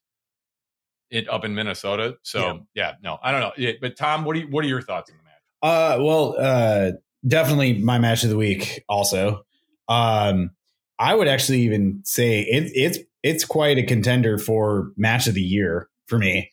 Um, it, like yeah, to second everything you guys said, that that match was unreal. It was so good. Um, Mike, I couldn't agree with you more. I think honestly, um, we know we know FTR and we know Jay Jay White. I think the real the real um, star of the match to me was how good Juice Juice Robinson is. Uh, even even when he was what I can't even remember. I think what was his name like CJ Parker or what was his name? CJ Parker in NXT, and I, you know, hey, sometimes sometimes things just don't work out, and you have to go try try your stuff elsewhere. And I think going to New Japan was one of the greatest things he's ever done for his career. Um, he's the wild, unhinged guy. I love that character. I think he's hilarious. Um, and I, I think honestly, to not to table the discussion of the match, I think it's it's safe to say that FTR is not only the greatest tag team of our generation, but they're damn near close to being the greatest tag team ever. Uh, mm. Those guys are. I, I, mean, can they even have a bad match at this point? It's. I, I think it would be more interesting to see them try to do that than have like banger after banger. I, those those guys are so good at what they do that solo together, they're just one of the best tag teams I've ever seen, and it is just an absolute joy watching those guys. I, I can't say enough about that match. I it was it just blew blew me away. Yeah, for an hour on national television. An hour on national on, television. I think that was that's insane. Phenomenal. I think it was like I think that I thought they clocked it at what, it, and I could be wrong because I've heard I thought it was 55 minutes, but then I've also heard it was like an hour and three minutes. Jeez. So I heard 58. 58 is okay. what I thought, but but still, like to go that that's a long time, and then and then to go that hard at the end of the match when they were doing like shot for shot and pin for pin, un, un, unreal. The double sharpshooter, dude, that was so good. Mm-hmm. And then Jay, like Jay, like, and that's that's another thing. That's another great thing too. Is like Jay is so masterful at work, working the crowd. Like I think Jay is a very underrated. Like, I mean, I, yeah. I guess underrated is not the the right word, but I think uh, underappreciated because just how good he could it, when he when he just like reversed it into the sharpshooter and just they just started it was like on cue just booing him like it was just ah so good oh, it was it was great. No, he he. It, it, seems like ever since he's gotten that goatee beard thing, that it's like he reminds me of a heel Terry Funk, and without the maybe like more hardcore aspect of it, but uh, he's just oh my god, he's so great to watch, and he's still like I think twenty eight. Yeah, he's young. 28, 29. He's not even 30 yet. Right. Yeah, it's unreal. Like it's and he's wrestling like that. Unbelievable. What about you, Mike? What was your match of the week? Yeah, so definitely I'm not taking anything away from that match. To me, too easy. It was I knew I'm not saying I knew going into it. No, no, I just again easy, to idiots. the point. losers. No, it was I Fucking mean casuals. With, with, FTR, you you're guaranteed to get I mean, you're to your point, Tom, is I've never been like, oh, FTR is wrestling this. This is going to go bad. It's always going to be good, even if it's not the greatest matchup. Even if it's if it's Cash singles, if it's Dax singles, they still somehow always manage to put on a good match. It's they. It's it's like Bret Hart. It's the old saying is like I, I I've always heard this attributed to Bret Hart, where it's like he could wrestle a broom and make the broom look good, and it's just so no, and it's and, and, I think that's a that's a huge fucking compliment to FTR is the fact that they can get in the ring with anybody and make anybody look good. Yeah, and they happen to have two guys that are really also really good and up and coming. It it's money in the bank. Um, so that's why I didn't pick it. I mean that it great match.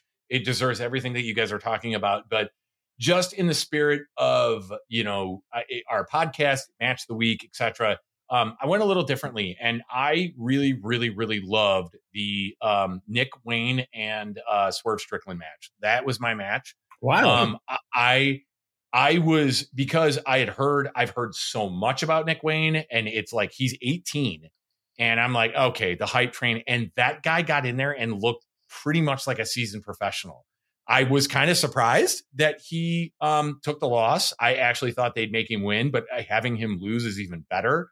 Um, you're getting into a long term booking with one of the best, um, who's also continuing to rise, and also who I think the WWE went whoops whoopsies. with Swerve Strickland, and I think he is from he is going to start having a really big breakout um this year. But that was so that was my match of the week was the Nick Wayne his debut um and against Swerve Strickland. It just I thought it was good storytelling. Um, you know, the fact that they're building up that he's a, like a third generation wrestler. If I know, I know he's for sure second generation. His dad is was Buddy Wayne. If I'm, I think it's Buddy mm-hmm. Wayne. Um, longtime trainer, big time presence in the. It's he was a big. He was definitely a territory guy.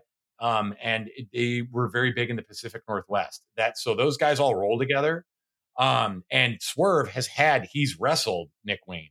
Um, I know Jim. I think you said like I think you sent a picture of him holding Nick Wayne's like head up when he's bloody. And it's so they have history, eh, but again, it just shows how good Swerve is. And it shows that this kid is probably he's worth the hype. Cause I was like, yeah, he's 18. I don't know. Like, or well, no, he was offered a contract when he was 16 and he couldn't, Jeez. he couldn't do it. Yeah. And he has he has had a lot of people be like, no, this this kid's the real fucking deal. And to me, that showed it that he was able to get there his first time on live television against already a seasoned vet. It, it, was great. I thought there were definitely some hiccups for sure um, and whatnot, but oh man, I thought they told the story beautifully. To, so Jim's credit, we've got great storytelling because they know there's a history there, and he really that that his entrance, everything just really impressed me. And he definitely has some work to do, but I could I think he's in the right place, and I could we're going to be talking about him at some point in the future hands down. And so that's why I, I picked it as my match nice. of the week. It was just it, it the kid's worth the hype. And hmm. I think we're going to see some really, really great things from him. I really do. And it just, it, they worked well together. Again, I was shocked at the, you know, because usually debuts win, uh, you know, and they put a big package around that. That's a lot of fucking pressure and responsibility 18 years old.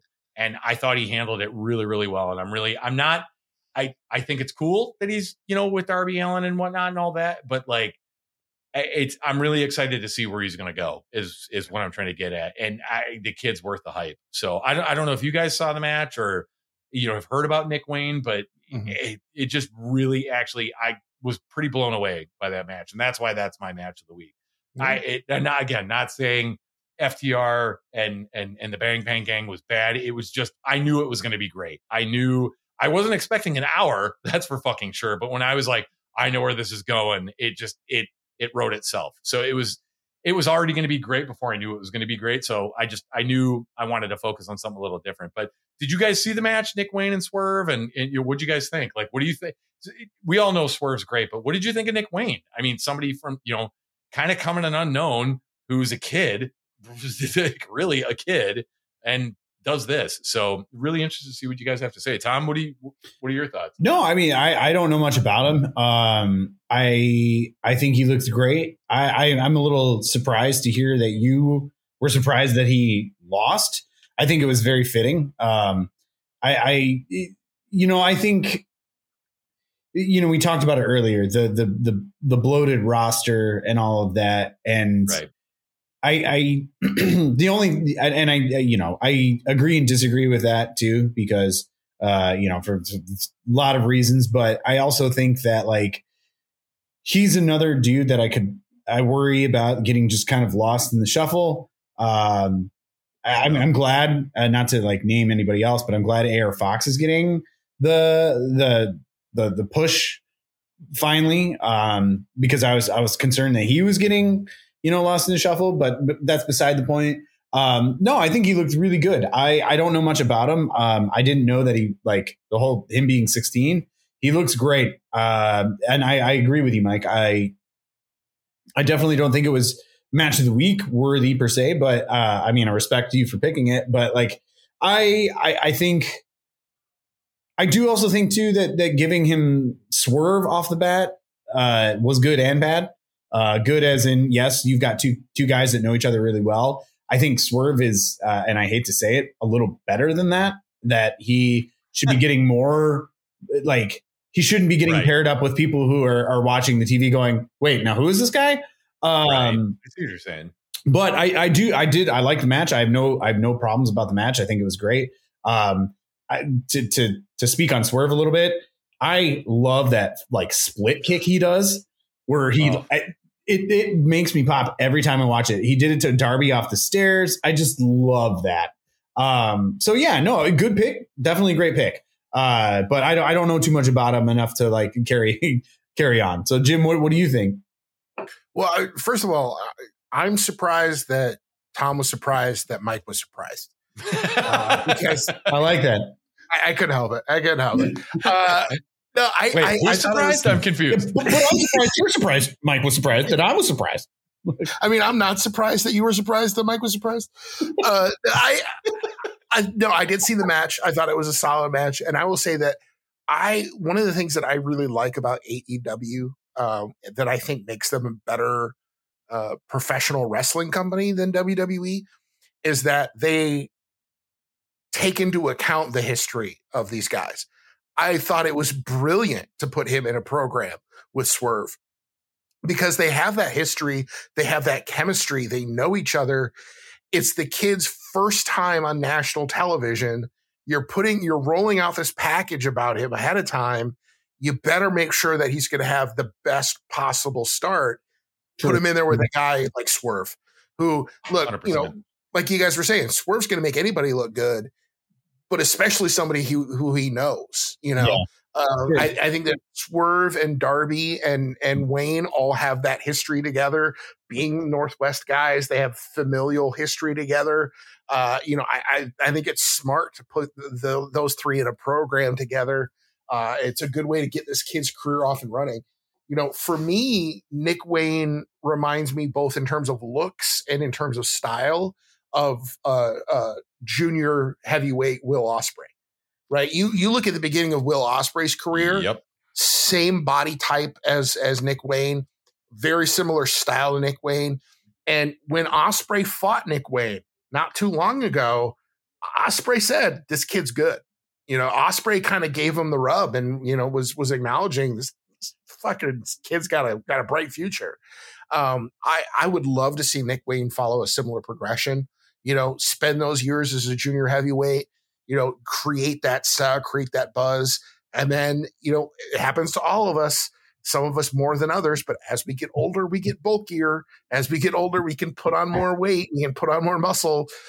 I'd love to see him kind of progress that way, uh, so long as he maintains a safe approach to that kind of high flying style that he does. Because yeah, at the moment he's very he is he's a very scrawny kid. He is not a big guy, but that's okay. You know, you can play that to your advantage and then bulk up later in your career and, and have a great run. Again, a la, a la Will Ospreay. So yeah, I, I thought it was a good match. I thought, uh, you know, I like your reasoning, Mike, that it's not so much the match as it is the the the beginning of something to come. And I think Mhm. that's something worth Definitely. pointing out. Definitely. No, and that's and to your point, Jim. Like when I was what that's what again pushed me more towards the match of the week was I was like, holy shit, this he reminds me of Will Ospreay, like of eh, that that kind of progression. And like I said, I 100 percent think we're going to be talking about him.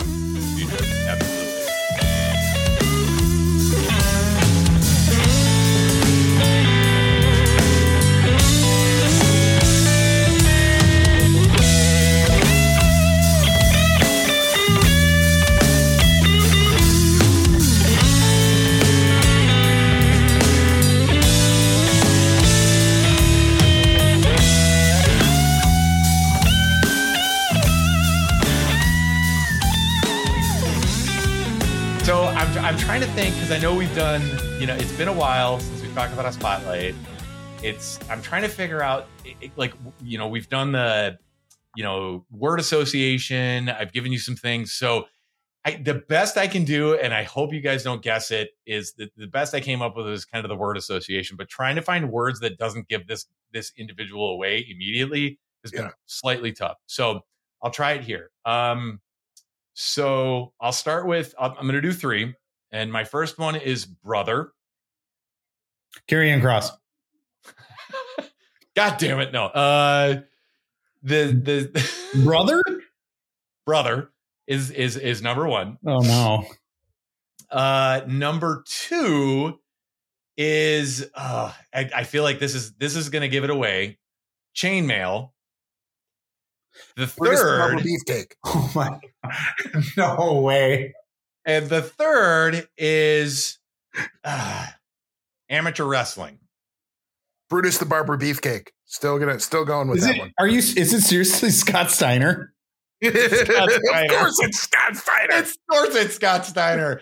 I felt like we we haven't had we haven't had one in a long time. I don't know where this came from, but I went. We need to talk about Scott Steiner. We do need. Uh, yes. Who would have guessed that Scott Steiner would end up being the least problematic of the Steiner brothers? Right? By the right. so, well, because it was interesting because I was thinking it's I am going to do my best to not mention him, his brother, Yeah. um, after his wonderful fucking transphobic tirade. after his against giant Giselle- piece of shitness. yeah. I think it was Giselle Shaw, wasn't it? I, Yeah. Was it Giselle Shaw or I was think it, it was Sonny? Giselle, I believe It it was either was. Giselle or Sonny Kiss. I'm not sure. I can't remember. No, it was, it was, it was, it definitely wasn't Sonny. Yeah, it wasn't. Okay, Sonny. yeah. Anyway, he's a piece of shit, and I will try to refrain from talking about him. But yes, listeners of the podcast, we are talking about quite possibly one of the most polarizing and, quite frankly, one of my favorites. It's just you can't deny the impact that Scott Steiner has had on this business. So hopefully, gentlemen, you're, you're you've as I go through this, I hope some stuff keys up because I was doing a little bit of digging before this, and I found some stuff that is just absolutely hysterical and I just I'm really excited to talk about this guy. World renowned mathematician.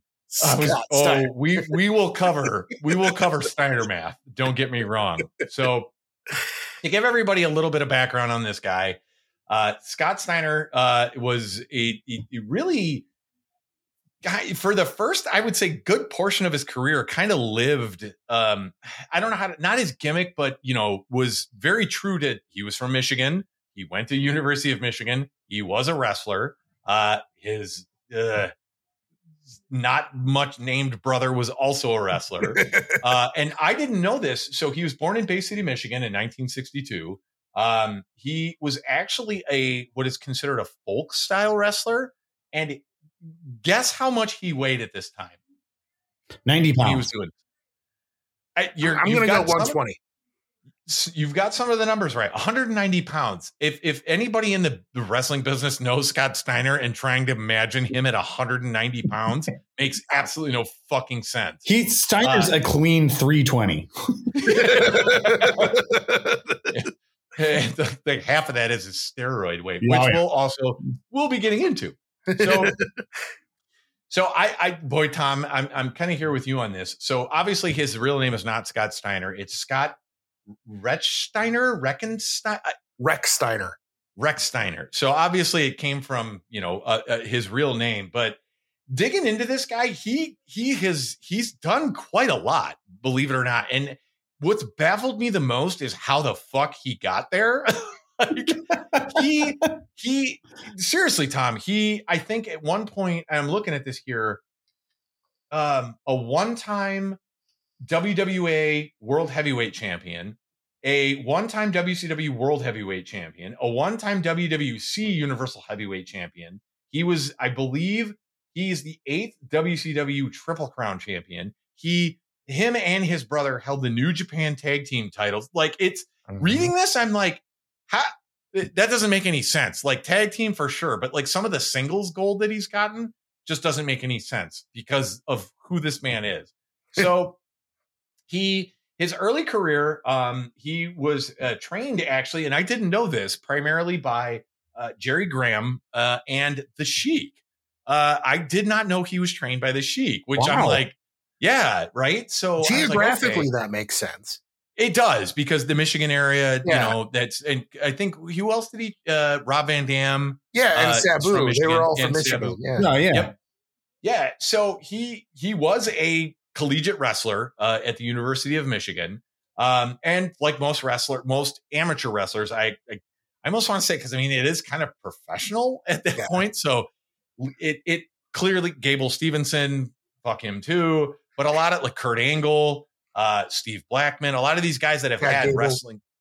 Chad Gable have had wrestling backgrounds, um, have transitioned into wrestling, so that's what he does naturally. So really where he starts out and really makes his name um, is is again with his brother. It's it's hard to talk about it, it. This is my struggle. It was like it's hard to talk about Scott Steiner without talking about the Steiner brothers. I just don't want to talk about his brother because he's a fucking piece of shit.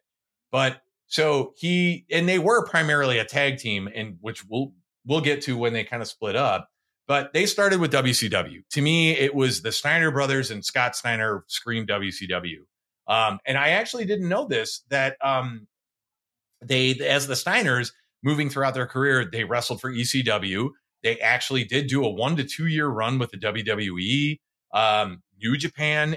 So they've been around, but I always, for some odd reason, go back to WCW.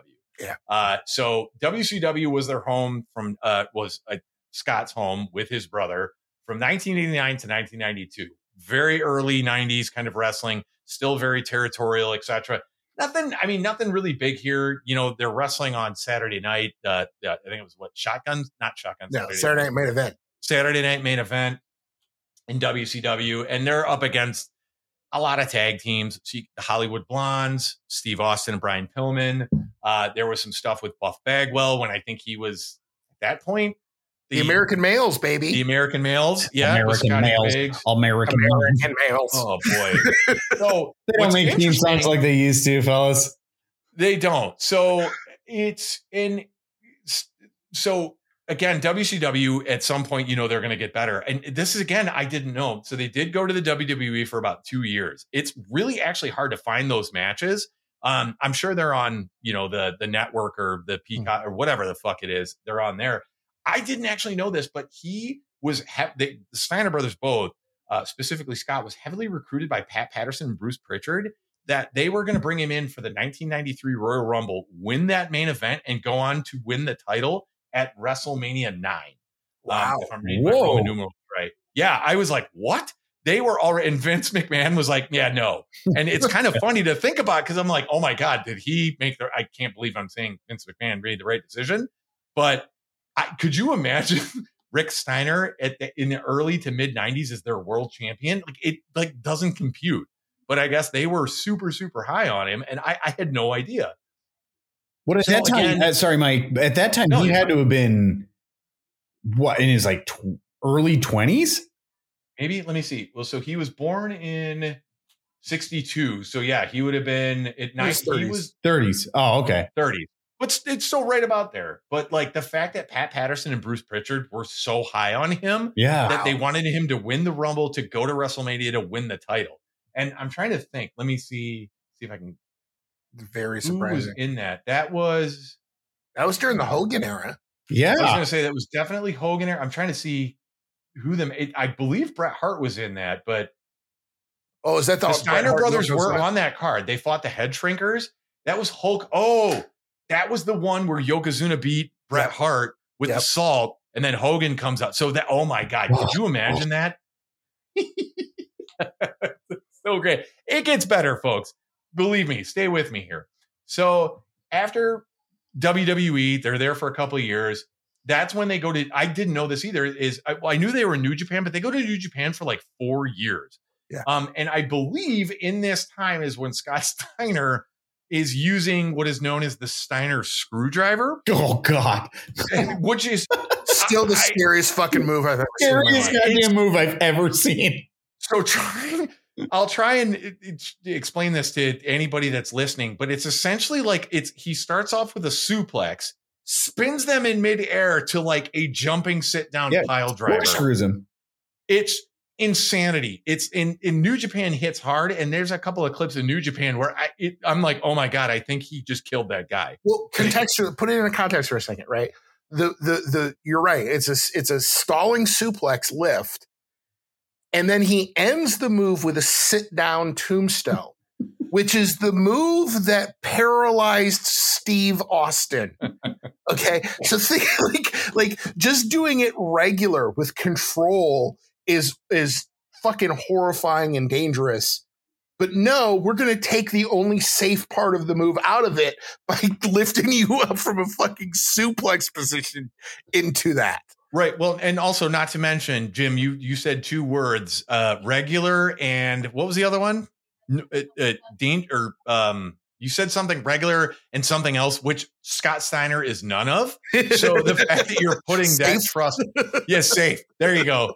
Is Jesus Christ? Because if you, he also at the time, and there are there are videos of this that is hysterical of him doing this like fireman's carry, and he would flip backwards, and half the times he was dumping his own head on the canvas. It's Yep. hysterical. It's Yep. one of the funniest fucking things I've ever seen. So it's like he was trying to be this like weird cruiserweight. like, Yeah. I don't know. But so he ends up doing that. so this is between 91 and 95. So it's kind of interesting that that kind of butts, uh, butts up against the, the WWE. So because it sounds like the WWE at one point was actually okay with their talent going elsewhere. Mhm. Uh, so it's very interesting. So 95, they actually had a really, really short stint. I mean, this is like blink and you miss it with ECW. Um, I think it was just ECW trying to grow, bring in names. Hey, Steiner Brothers. That their whole vibe did not fit with anything in that pro, and rightfully so. It just didn't fit, and they were gone before you knew it. Jim, I know you're a massive ECW fan, and you watched a lot of that stuff um, back in the day. Do you do you have anything that like? Oh, I fucking loved it. I love because it was it was you got to remember ECW. You're right. They were bringing in big names to try and build credibility, Mhm. right? I mean, for fuck's sake, they had Arn Anderson in ECW for a hot minute. That's So yeah, the Steiners in ECW was hilarious to me because they're going up against teams that you're like, wait, what the fuck is happening right now? Because the, The Steiners are just destroying these guys who were not just not at that level. Uh, and and yeah, Scott especially really kind of like that's where, like I in my head over and over and over again is a loop of Scott Steiner hitting like throwing a guy into the ropes and then hitting a Frankensteiner and like jumping up and doing this, you know, is like pumping his oh arms. Oh yeah, Yeah. Yeah, because he just he would he would fucking nail the Frankensteiner, uh, you know, which we now call a Hurricanrana, but he would nail the Frankensteiner so often in ECW, um, and just really got the crowd pumped for it. Didn't didn't they legit have like beef with Public Enemy? Yes, Right? as was as everyone What? did. Well, yeah, I mean, who didn't? Yeah. But I, I know, like Steiner has he's like spoken out about how he's just basically was like, I I can't stand those guys. Yeah, most most need- people felt that way about Public Enemy. I was going to say neither did Bradshaw and Faarooq, and uh, Yeah. we all know what happened there. Um, but oh my god, yeah, just it very interesting pairing. I th- I thought with ECW. So right around this time, that's when they go back to WCW. Uh, so now you have the Steiner brothers in WCW, but it's the mid '90s. We're now in, or I'd say mid to late '90s, uh, and now we're getting into NWO territory. So um, very, very vividly remember the Steiner brothers being the the WCW Yeah. flag bearers, carrying that flag and just being just bananas ass crazy. Um, and so I think with I, I don't know if he was dropped on his head, maybe he was doing that flipping reverse fall away slam and he just fucking landed on his head too many times. But it, I do remember it being kind of a surprise. Is we get this is really I think the catalyst of Scott Steiner becoming Scott Steiner um, because he he ends up turning on his brother. Uh, it's a it's a pretty good it's a it's it's a decent match. I think I it's remember good that moment vividly. Oh and they're in the they're in the ring with the outsiders and they do the um the the classic Rick runs around him and then comes under his leg and that's when he he jumps down on his back and turns on him and the crowd goes crazy and it it was a gr- gr- great great moment but again I think also cemented the start of what Scott, the Scott Steiner we know was born I think Big at Papa that Pump. moment the big Yep. bad booty daddy. Absolutely, which we'll also get into. So I didn't know if you knew this, but so Scott Steiner goes through a heel turn. And also at this time, he starts noticeably getting bigger and bigger and bigger. like to the point where you're like, that's fucking disgustingly like you It look like weird. softballs under his skin. Yeah. Yeah. his biceps are. Yeah. You look weird. So there and we'll we'll get to this in a second, but there was a lot of steroid accusations, um, and probably likely very true. Um, which again we'll get to here in, Nah. in just a bit. But I don't. Yeah, no, you're All totally natural, clean. baby. All Totally natural. natural. I don't know if you guys do this, but when he first went heel, he obviously cut his mullet. He had a very signature mullet Fantastic Um, and- mullet. and loved it. Um, one of the things I forgot to, I totally forgot to mention in when uh, the Steiner brothers were feuding with uh, NWO. So Scott Steiner, the Steiner brothers, whatever. This is obviously a Scott Steiner focused uh, uh, spotlight. Is they have the most bananas ass promos I think I've ever seen. And if you haven't seen when the NWO is like chasing after the Steiner brothers in their Mercedes and they run them off a road and they crash, it's one of the funniest fucking things I've ever seen. And the NWO is like, oh my God, we got to get out of here. And they basically leave the scene of a murder. It's like you see the car like flip this Mercedes and it's Scott driving and he's got, of course, the leather like backwards, like little derby. It's just, it's classic great 90s, but Oh, it's again, good. it's the start of just these bananas ass promos where it's like, oh, cool. These two guys just committed vehicular manslaughter and, you know, left the scene of the crime. It's just great. If you Well, haven't the- seen it, I don't know if you know the story about that that particular vignette No. shot. The Steiners were notorious for fucking with people on the road.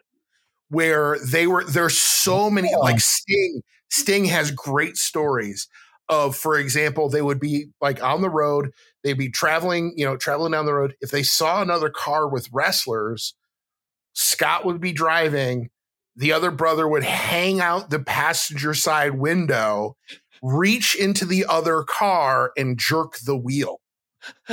Right? of course, of course, right? So like all like mooning, all these stories of like so like so that was like kind of an inside joke was that the Steiners were notorious for fucking with people literally on the highway, Good lord. and so that's why they shot that vignette of NWO That's- running them off the road. Yeah, that's so funny. Like Yeah. the fact that they were totally okay with it, they could potentially kill everybody in the next car. I mean, it's it's wrestling, baby. I mean, commit to the bit, it is. man. Commit to the bit. Com- commit to it. Hold So the rib. yeah, no kidding. So at this time, obviously, he starts getting bigger and bigger, and then we we we we really start to know him as Big Papa Pump, uh, and his and it's so hard to do this. the genetic freak. So, yeah. Genetic freak, the genetic jackhammer. Um, I- Well- the end go, but his well. So hold on, really quick, Tom. But Sure, his, sure. his here's his first nickname before he decided on Big Papa Big Papa Pump Oh, was no. uh, White Thunder. That's why he. That's why he had the bleached hair and the bleached goatee. White White Thunder, baby. White Thunder. So so he's at this time he he gets in some like mid card stuff. He's doing. I think that was when they were still the the U.S. heavyweight champ uh, was still a big thing. He was doing that. Um, he actually really started off also with Booker T, and he ended up. Uh, it was actually not bad. Like some of his stuff with Booker T. Uh, but that's when he kind of starts getting his big main event push. Uh, they push him to be champion. This is right around the time when WCW is like completely off the fucking rails. Uh, so this is like 2000, 2001. Um, and I don't know if you guys remember this, but one of my other, I mean, there's so many, is when he comes out and basically shits all over Ric Flair. Yes, And like everyone is still like, is it a work? Is it a shoot? Eh, No one still really knows, um, and and and whatnot. But I, I, legendary promo where he literally comes out and just craps all over Ric Flair. It's It insanity. The, yeah, it got bad. Yeah, it And was. It, that's a nasty promo. Oh, and it was like it. So it's like, but everybody said, "Oh no, it's a shoot." But then some people have been like, "No, no, no." Scott Steiner is Scott Steiner. He literally just was unhinged that particular day and decided to go with it. And that's not. I mean, so I don't want to say that's the start of his insane ass promos, but that's one of I mean- many. I mean, one of many, which is just nuts. So obviously, so he actually ends up. He kind of. I mean kind of historic. He's he ends up he was the champion at the time, uh, I believe, and he on the very last Nitro he loses to Booker T. Yeah. uh, and Booker T was the last no. It was actually a pretty solid match. If I am trying to remember, Um, so I mean, the guy can wrestle. He's just unhinged. So at this time, WCW folds. Uh, there were a ton of contracts up in the air. Um, and, and he, uh, I believe he decided to specifically sit out his career because he just didn't think he would fit in with the WWE. Rightfully so, probably. Uh, I kind of odd though because that was that was still Attitude Era ish, right? Which I think would have honestly fit in with it. I know they were kind of coming to the end on that it was, one. It was toward. It was like they're they're coming out at the end. Yeah. Um, it was the Attitude Era, and slowly Ruthless- turning to the ruthless. Yeah, ruthless aggression era. Okay. Yeah. So okay. So yeah. So fair enough. So he he decides to skip that, and he ends up going with I don't know if you remember this, and I don't even know if they're still around, but it, there was a there was a big promotion, uh, World Wrestling All Stars, where it was a lot of these ex WCW guys, yeah. some of the ex WW. It was like around for like a year, and it actually seemed to do okay. Mhm. But I think it was it was like a year at best. So this is like 2001 to 2002. Really not great. Uh, you know, nothing really big to to sit there. Uh, with, oh yeah, uh, Sid was actually the commissioner because he was still healing from his leg injury. So I mean, it's My just man Sid. it's kind of yeah. Oh yeah, I love Sid. So then comes probably what I would say is one of the most embarrassing stretches of his career is when he goes back to the WWE. He they make this big deal, big deal. I remember I was like, oh shit, he's oh my god. He shows up at the Royal Rumble and destroys everybody. And I'm thinking, okay, great, finally, because it was very around that time, uh, and rightfully so. Again, Triple H was like the guy. Um, and I was like, this is good. I could see he's kind of nuts. He's a big body guy. Triple H is a big body guy, etc. I it might work. That when they finally get together, that is probably one of the worst matches I've ever seen. I Oh, actually it- think I bad. believe it was it's one of the most highly rated like worst matches of all time. Um and like talk about a lot of hype and no sizzle. but he also ends up doing some more promo work there. One of my favorites is when he does the arm wrestling competition with Triple H. Don't look at Scott Steiner, watch Triple H the entire time.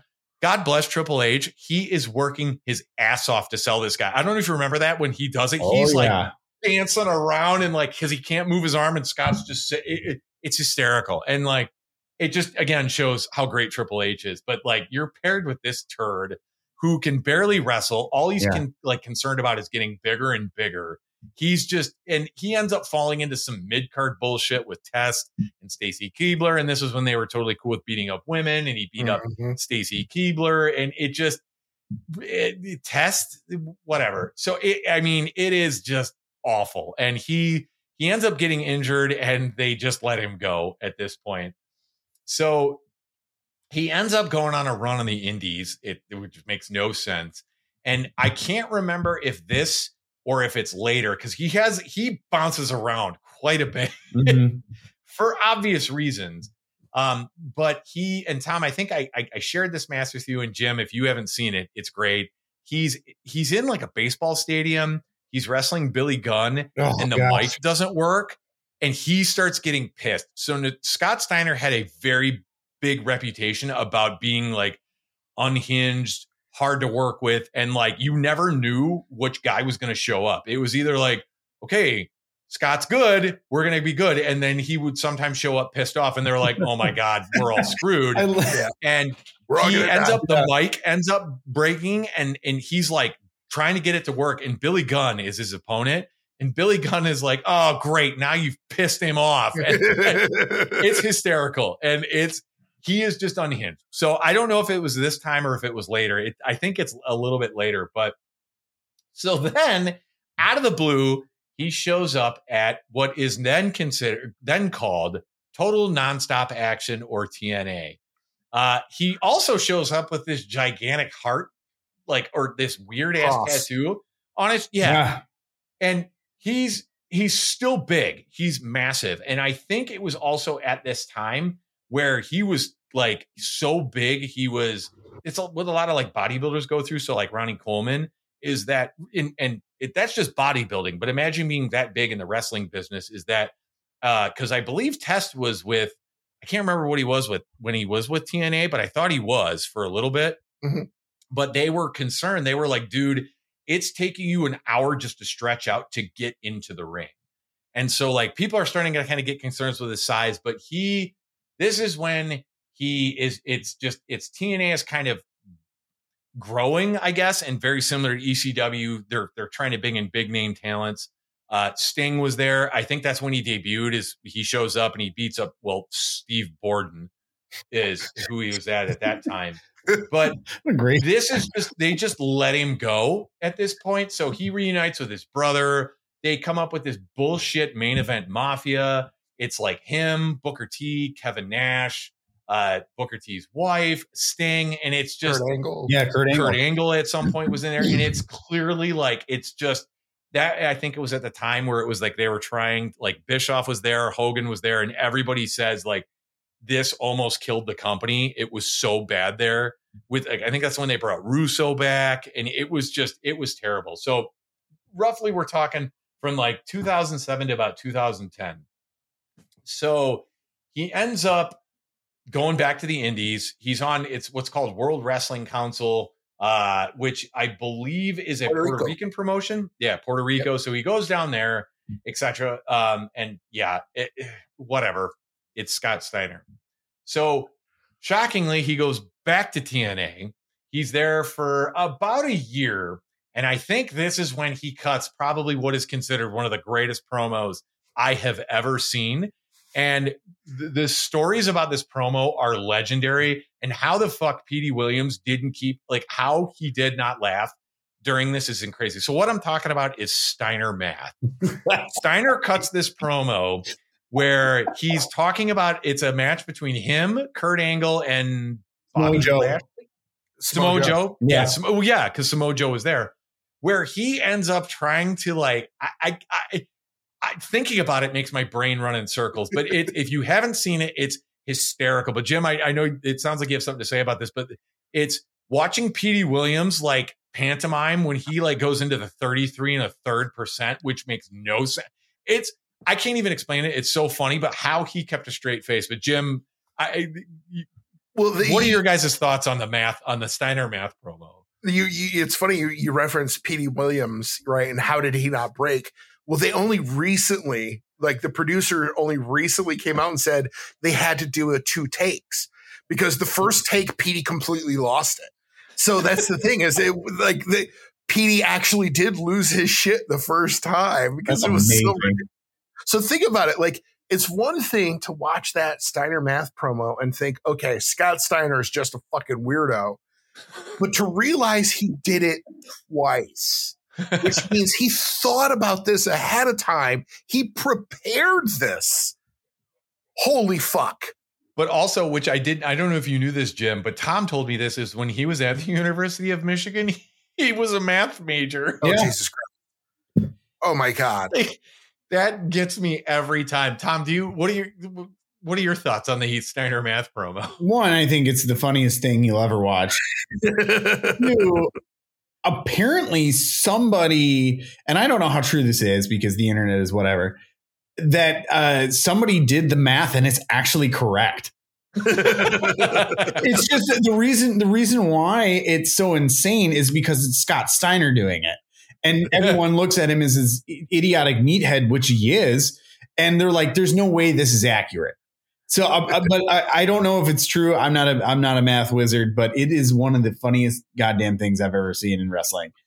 And, He- and Samoa, oh, sorry, Tom, go ahead. No, no, he just the way he delivers promos, he he just like angrily barks and is and it's I think that's why, why there's such a joy. But he also and and maybe it's the CTE, you know, clawing but he like speaks almost Neanderthalic. Like it is the weirdest thing in the world. It, it's He has just a weird accent. he, He has has a yeah, weird accent. he has a weird Yeah. accent and he just like talks in short spurts just and then he gets and also too halfway through the promo he he legitimately looks confused about what he's talking about i could Well, go he on and on it off- about promos he- scott steiner Oh my God. Well, he goes, I think he starts it off with he's like, see, if it's me and you, it's a 50% chance. But then you put a third person in and you have a 33 and a third percent. And then he keeps breaking it down, and it's just it's hysterical. But apparently, also Samoa Joe was there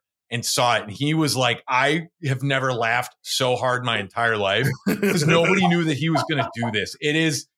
It's oh You man, a 43 and a third percent chance of winning. Jim, it would it would it would I would love nothing more if you could just get a snippet of him doing Steiner math. It's and everybody and and when his his nephew, so his his brother's son, uh, Rick Steiner's son, Bron Breakker, uh, actually I think wore like a singlet with math numbers on it, but then also referenced the promo. But everyone was like, "Oh my god, oh my god, he's got a when are you going to reference Steiner math?" And he did he did like a 33 and a third thing and it was you could tell they're real people like the good wrestling fans in the crowd were like oh, oh like please we've been waiting for this. So so really i i would say that was probably his high point. At, at tna at that point was cutting that promo. O- other than that I, he just he's scott steiner.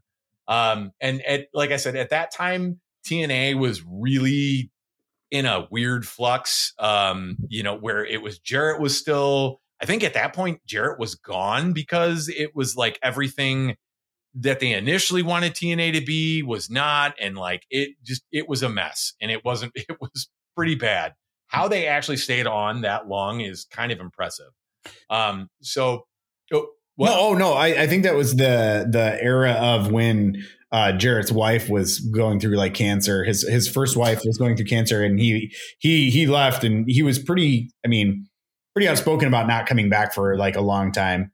And uh, yeah it was like if TNA was bad after he left, TNA was like in no man's land. it was just- like i said it was in parts unknown.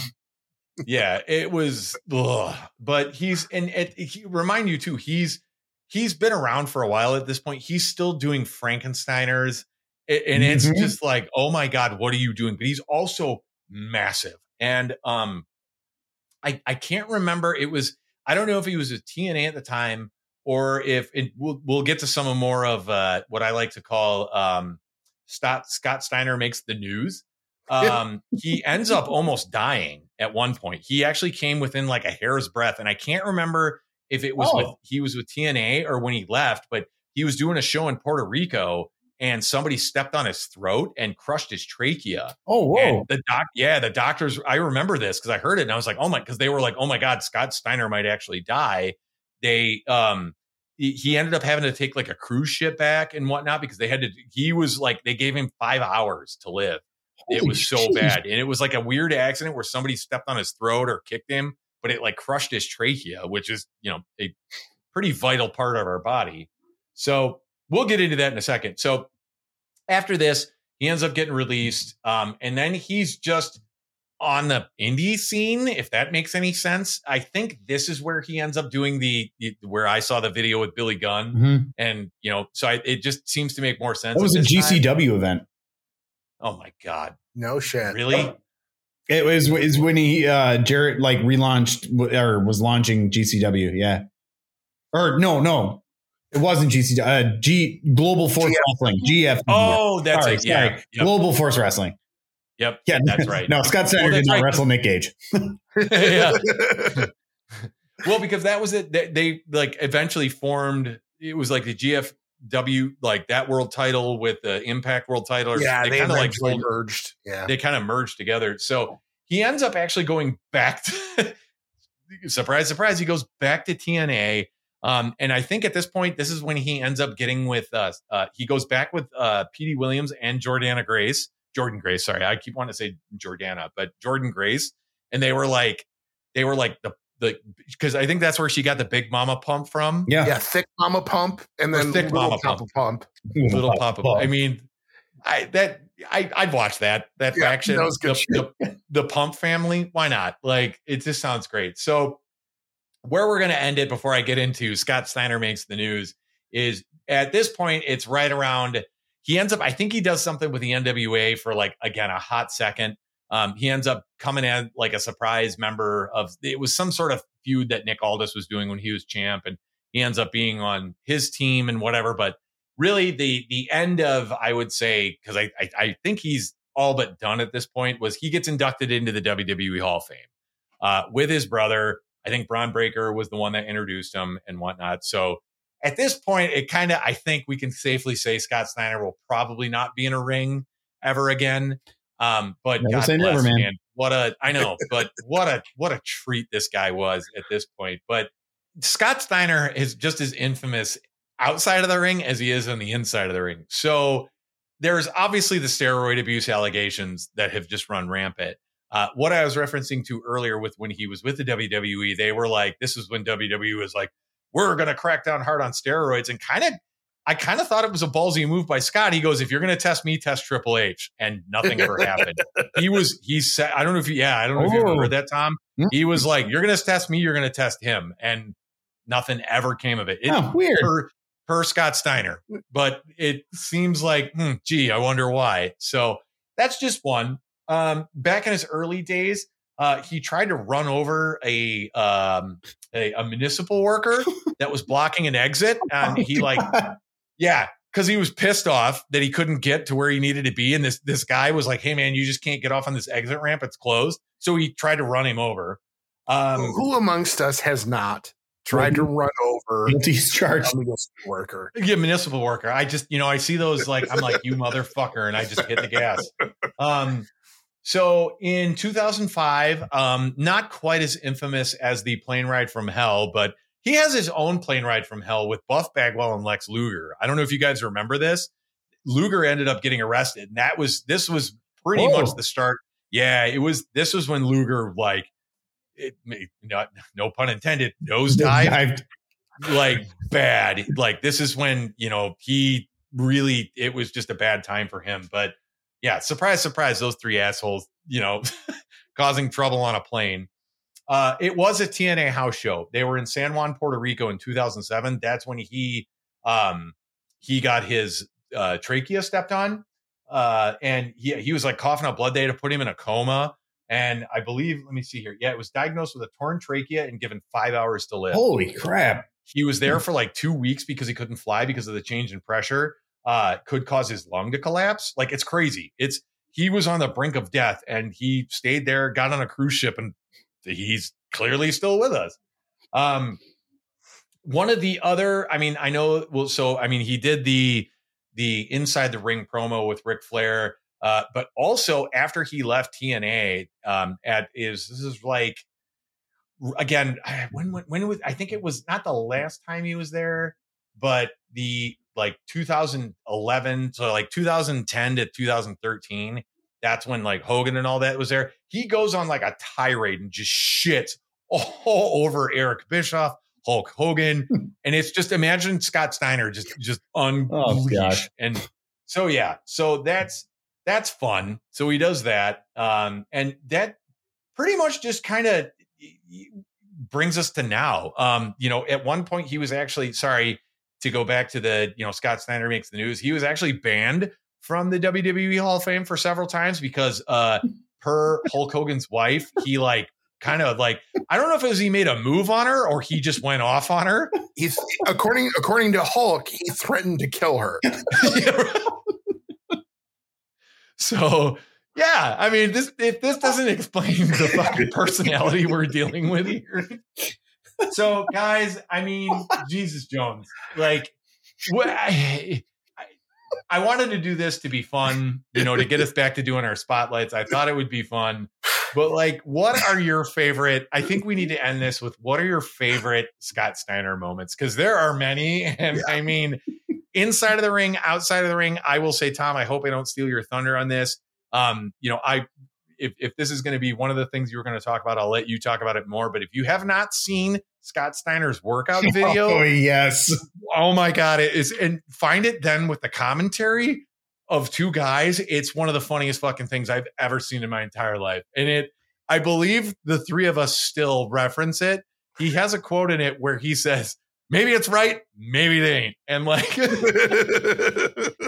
again this is the, the like the the level of of mental soundness that we're dealing with maybe it's right maybe it ain't like cool man Oh, like sure gosh. that makes total sense so guys give give me some give me your favorite steiner steiner isms steiner matches just all things scott steiner Oh, the the uh, since you brought it up first, you got to talk about the workout video. The workout video is the most insane thing you'll ever watch, commentary or not.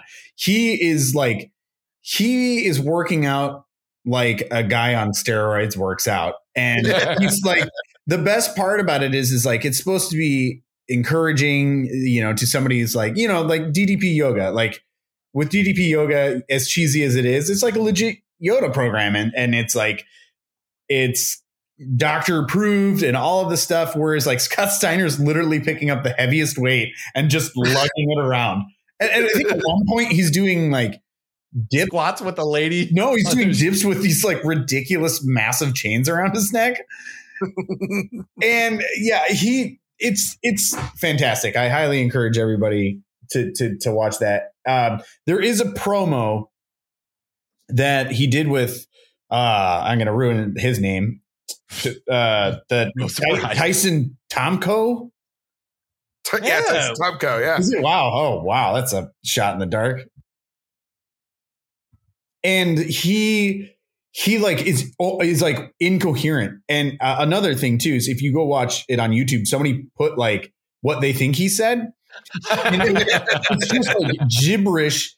Well, he he gets out of the car and and I think he's like he's like yelling at Tyson and then he like sees the lady and he's like, "Hey, baby, what's up?" like, it's ridiculous. And I think he's like, he like yells at me. He's like, "Get my bags! Get my bags!" it is. Oh gosh, I, I love I love Steiner promos so much. They're just batshit insane. And on top of that, too, didn't he didn't he in TNA try to bring back that like uh what we that move we talked about? And he like it was Steiner driver. Yeah, this he like I think Mike Tenay was like, "Oh God!" Like he like botched it terribly. Um, man, I'm so glad you did Scott Steiner, Mike. Uh, I could talk about him just the insanity for, for like hours.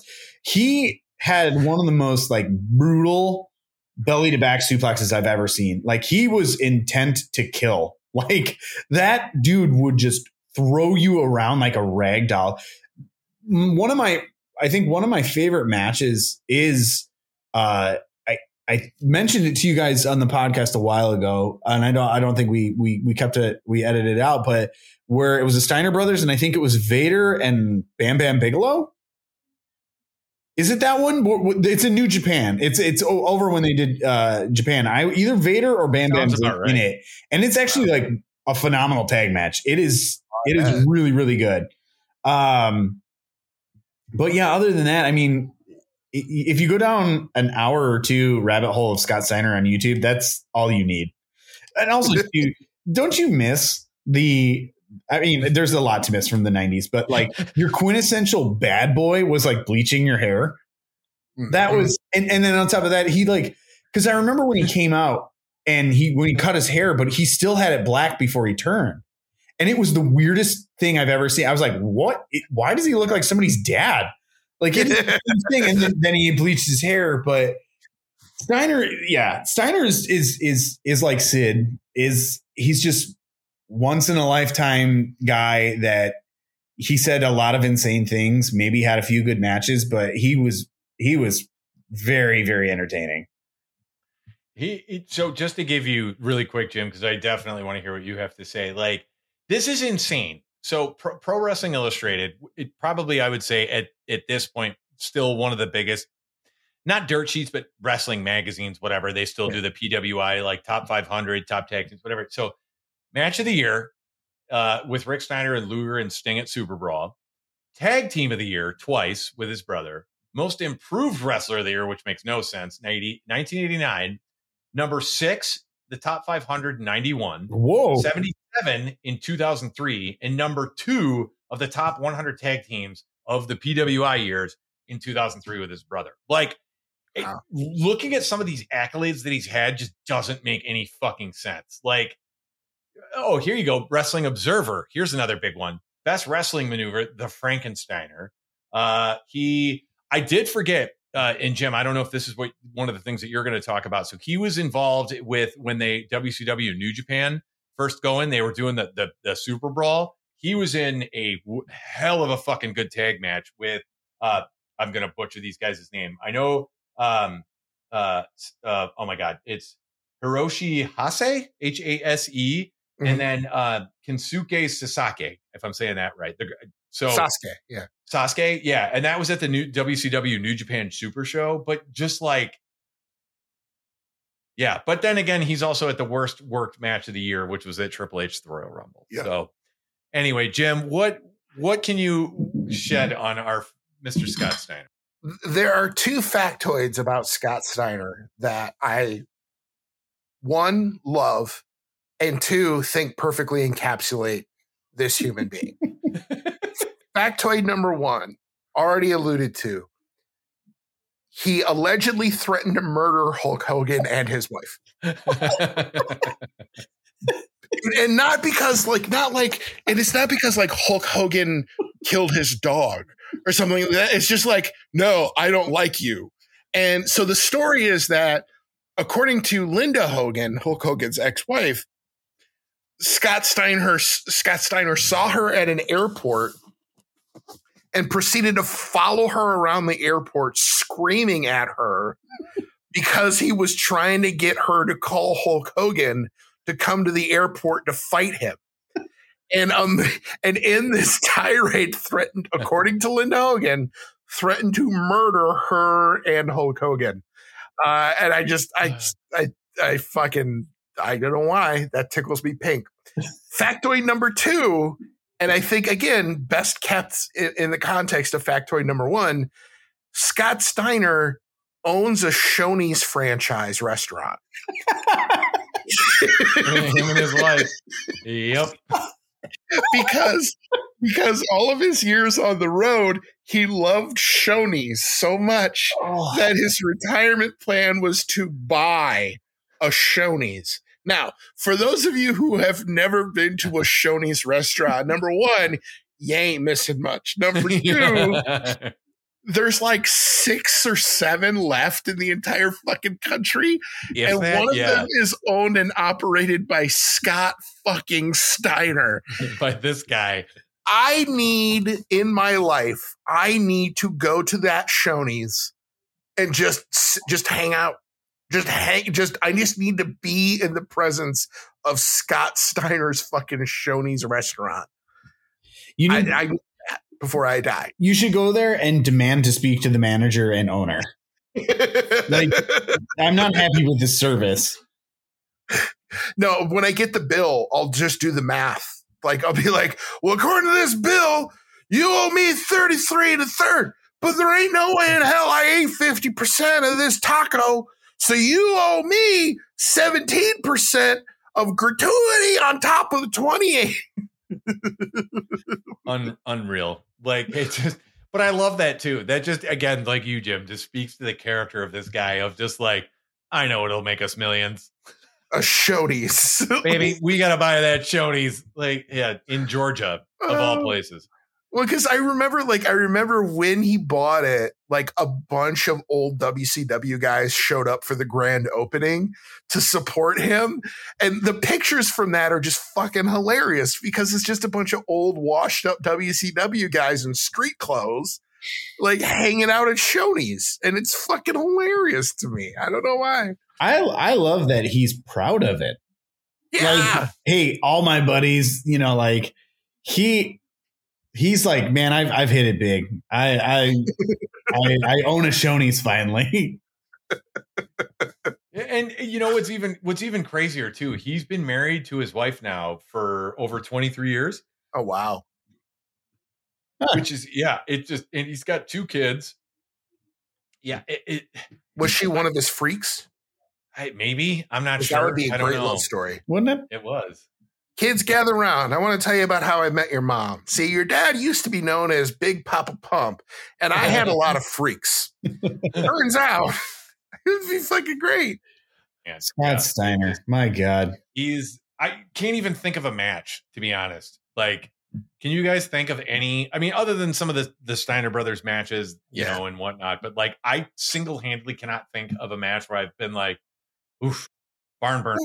I mean, oh, considering his, his his finishing move was the Steiner recliner, Steiner recliner. and it was one of the weakest fucking camel clutches I've ever seen in my life. Like it's your finisher, and it still looks like shit. Yeah, because he wouldn't he wouldn't sit down. He'd No, like 'cause he he just stand over top of him. And Like a too, he fucking was so weirdo. massive at a certain point, he couldn't do like he couldn't lock it. So he would use he would like use his like forearms. Remember that?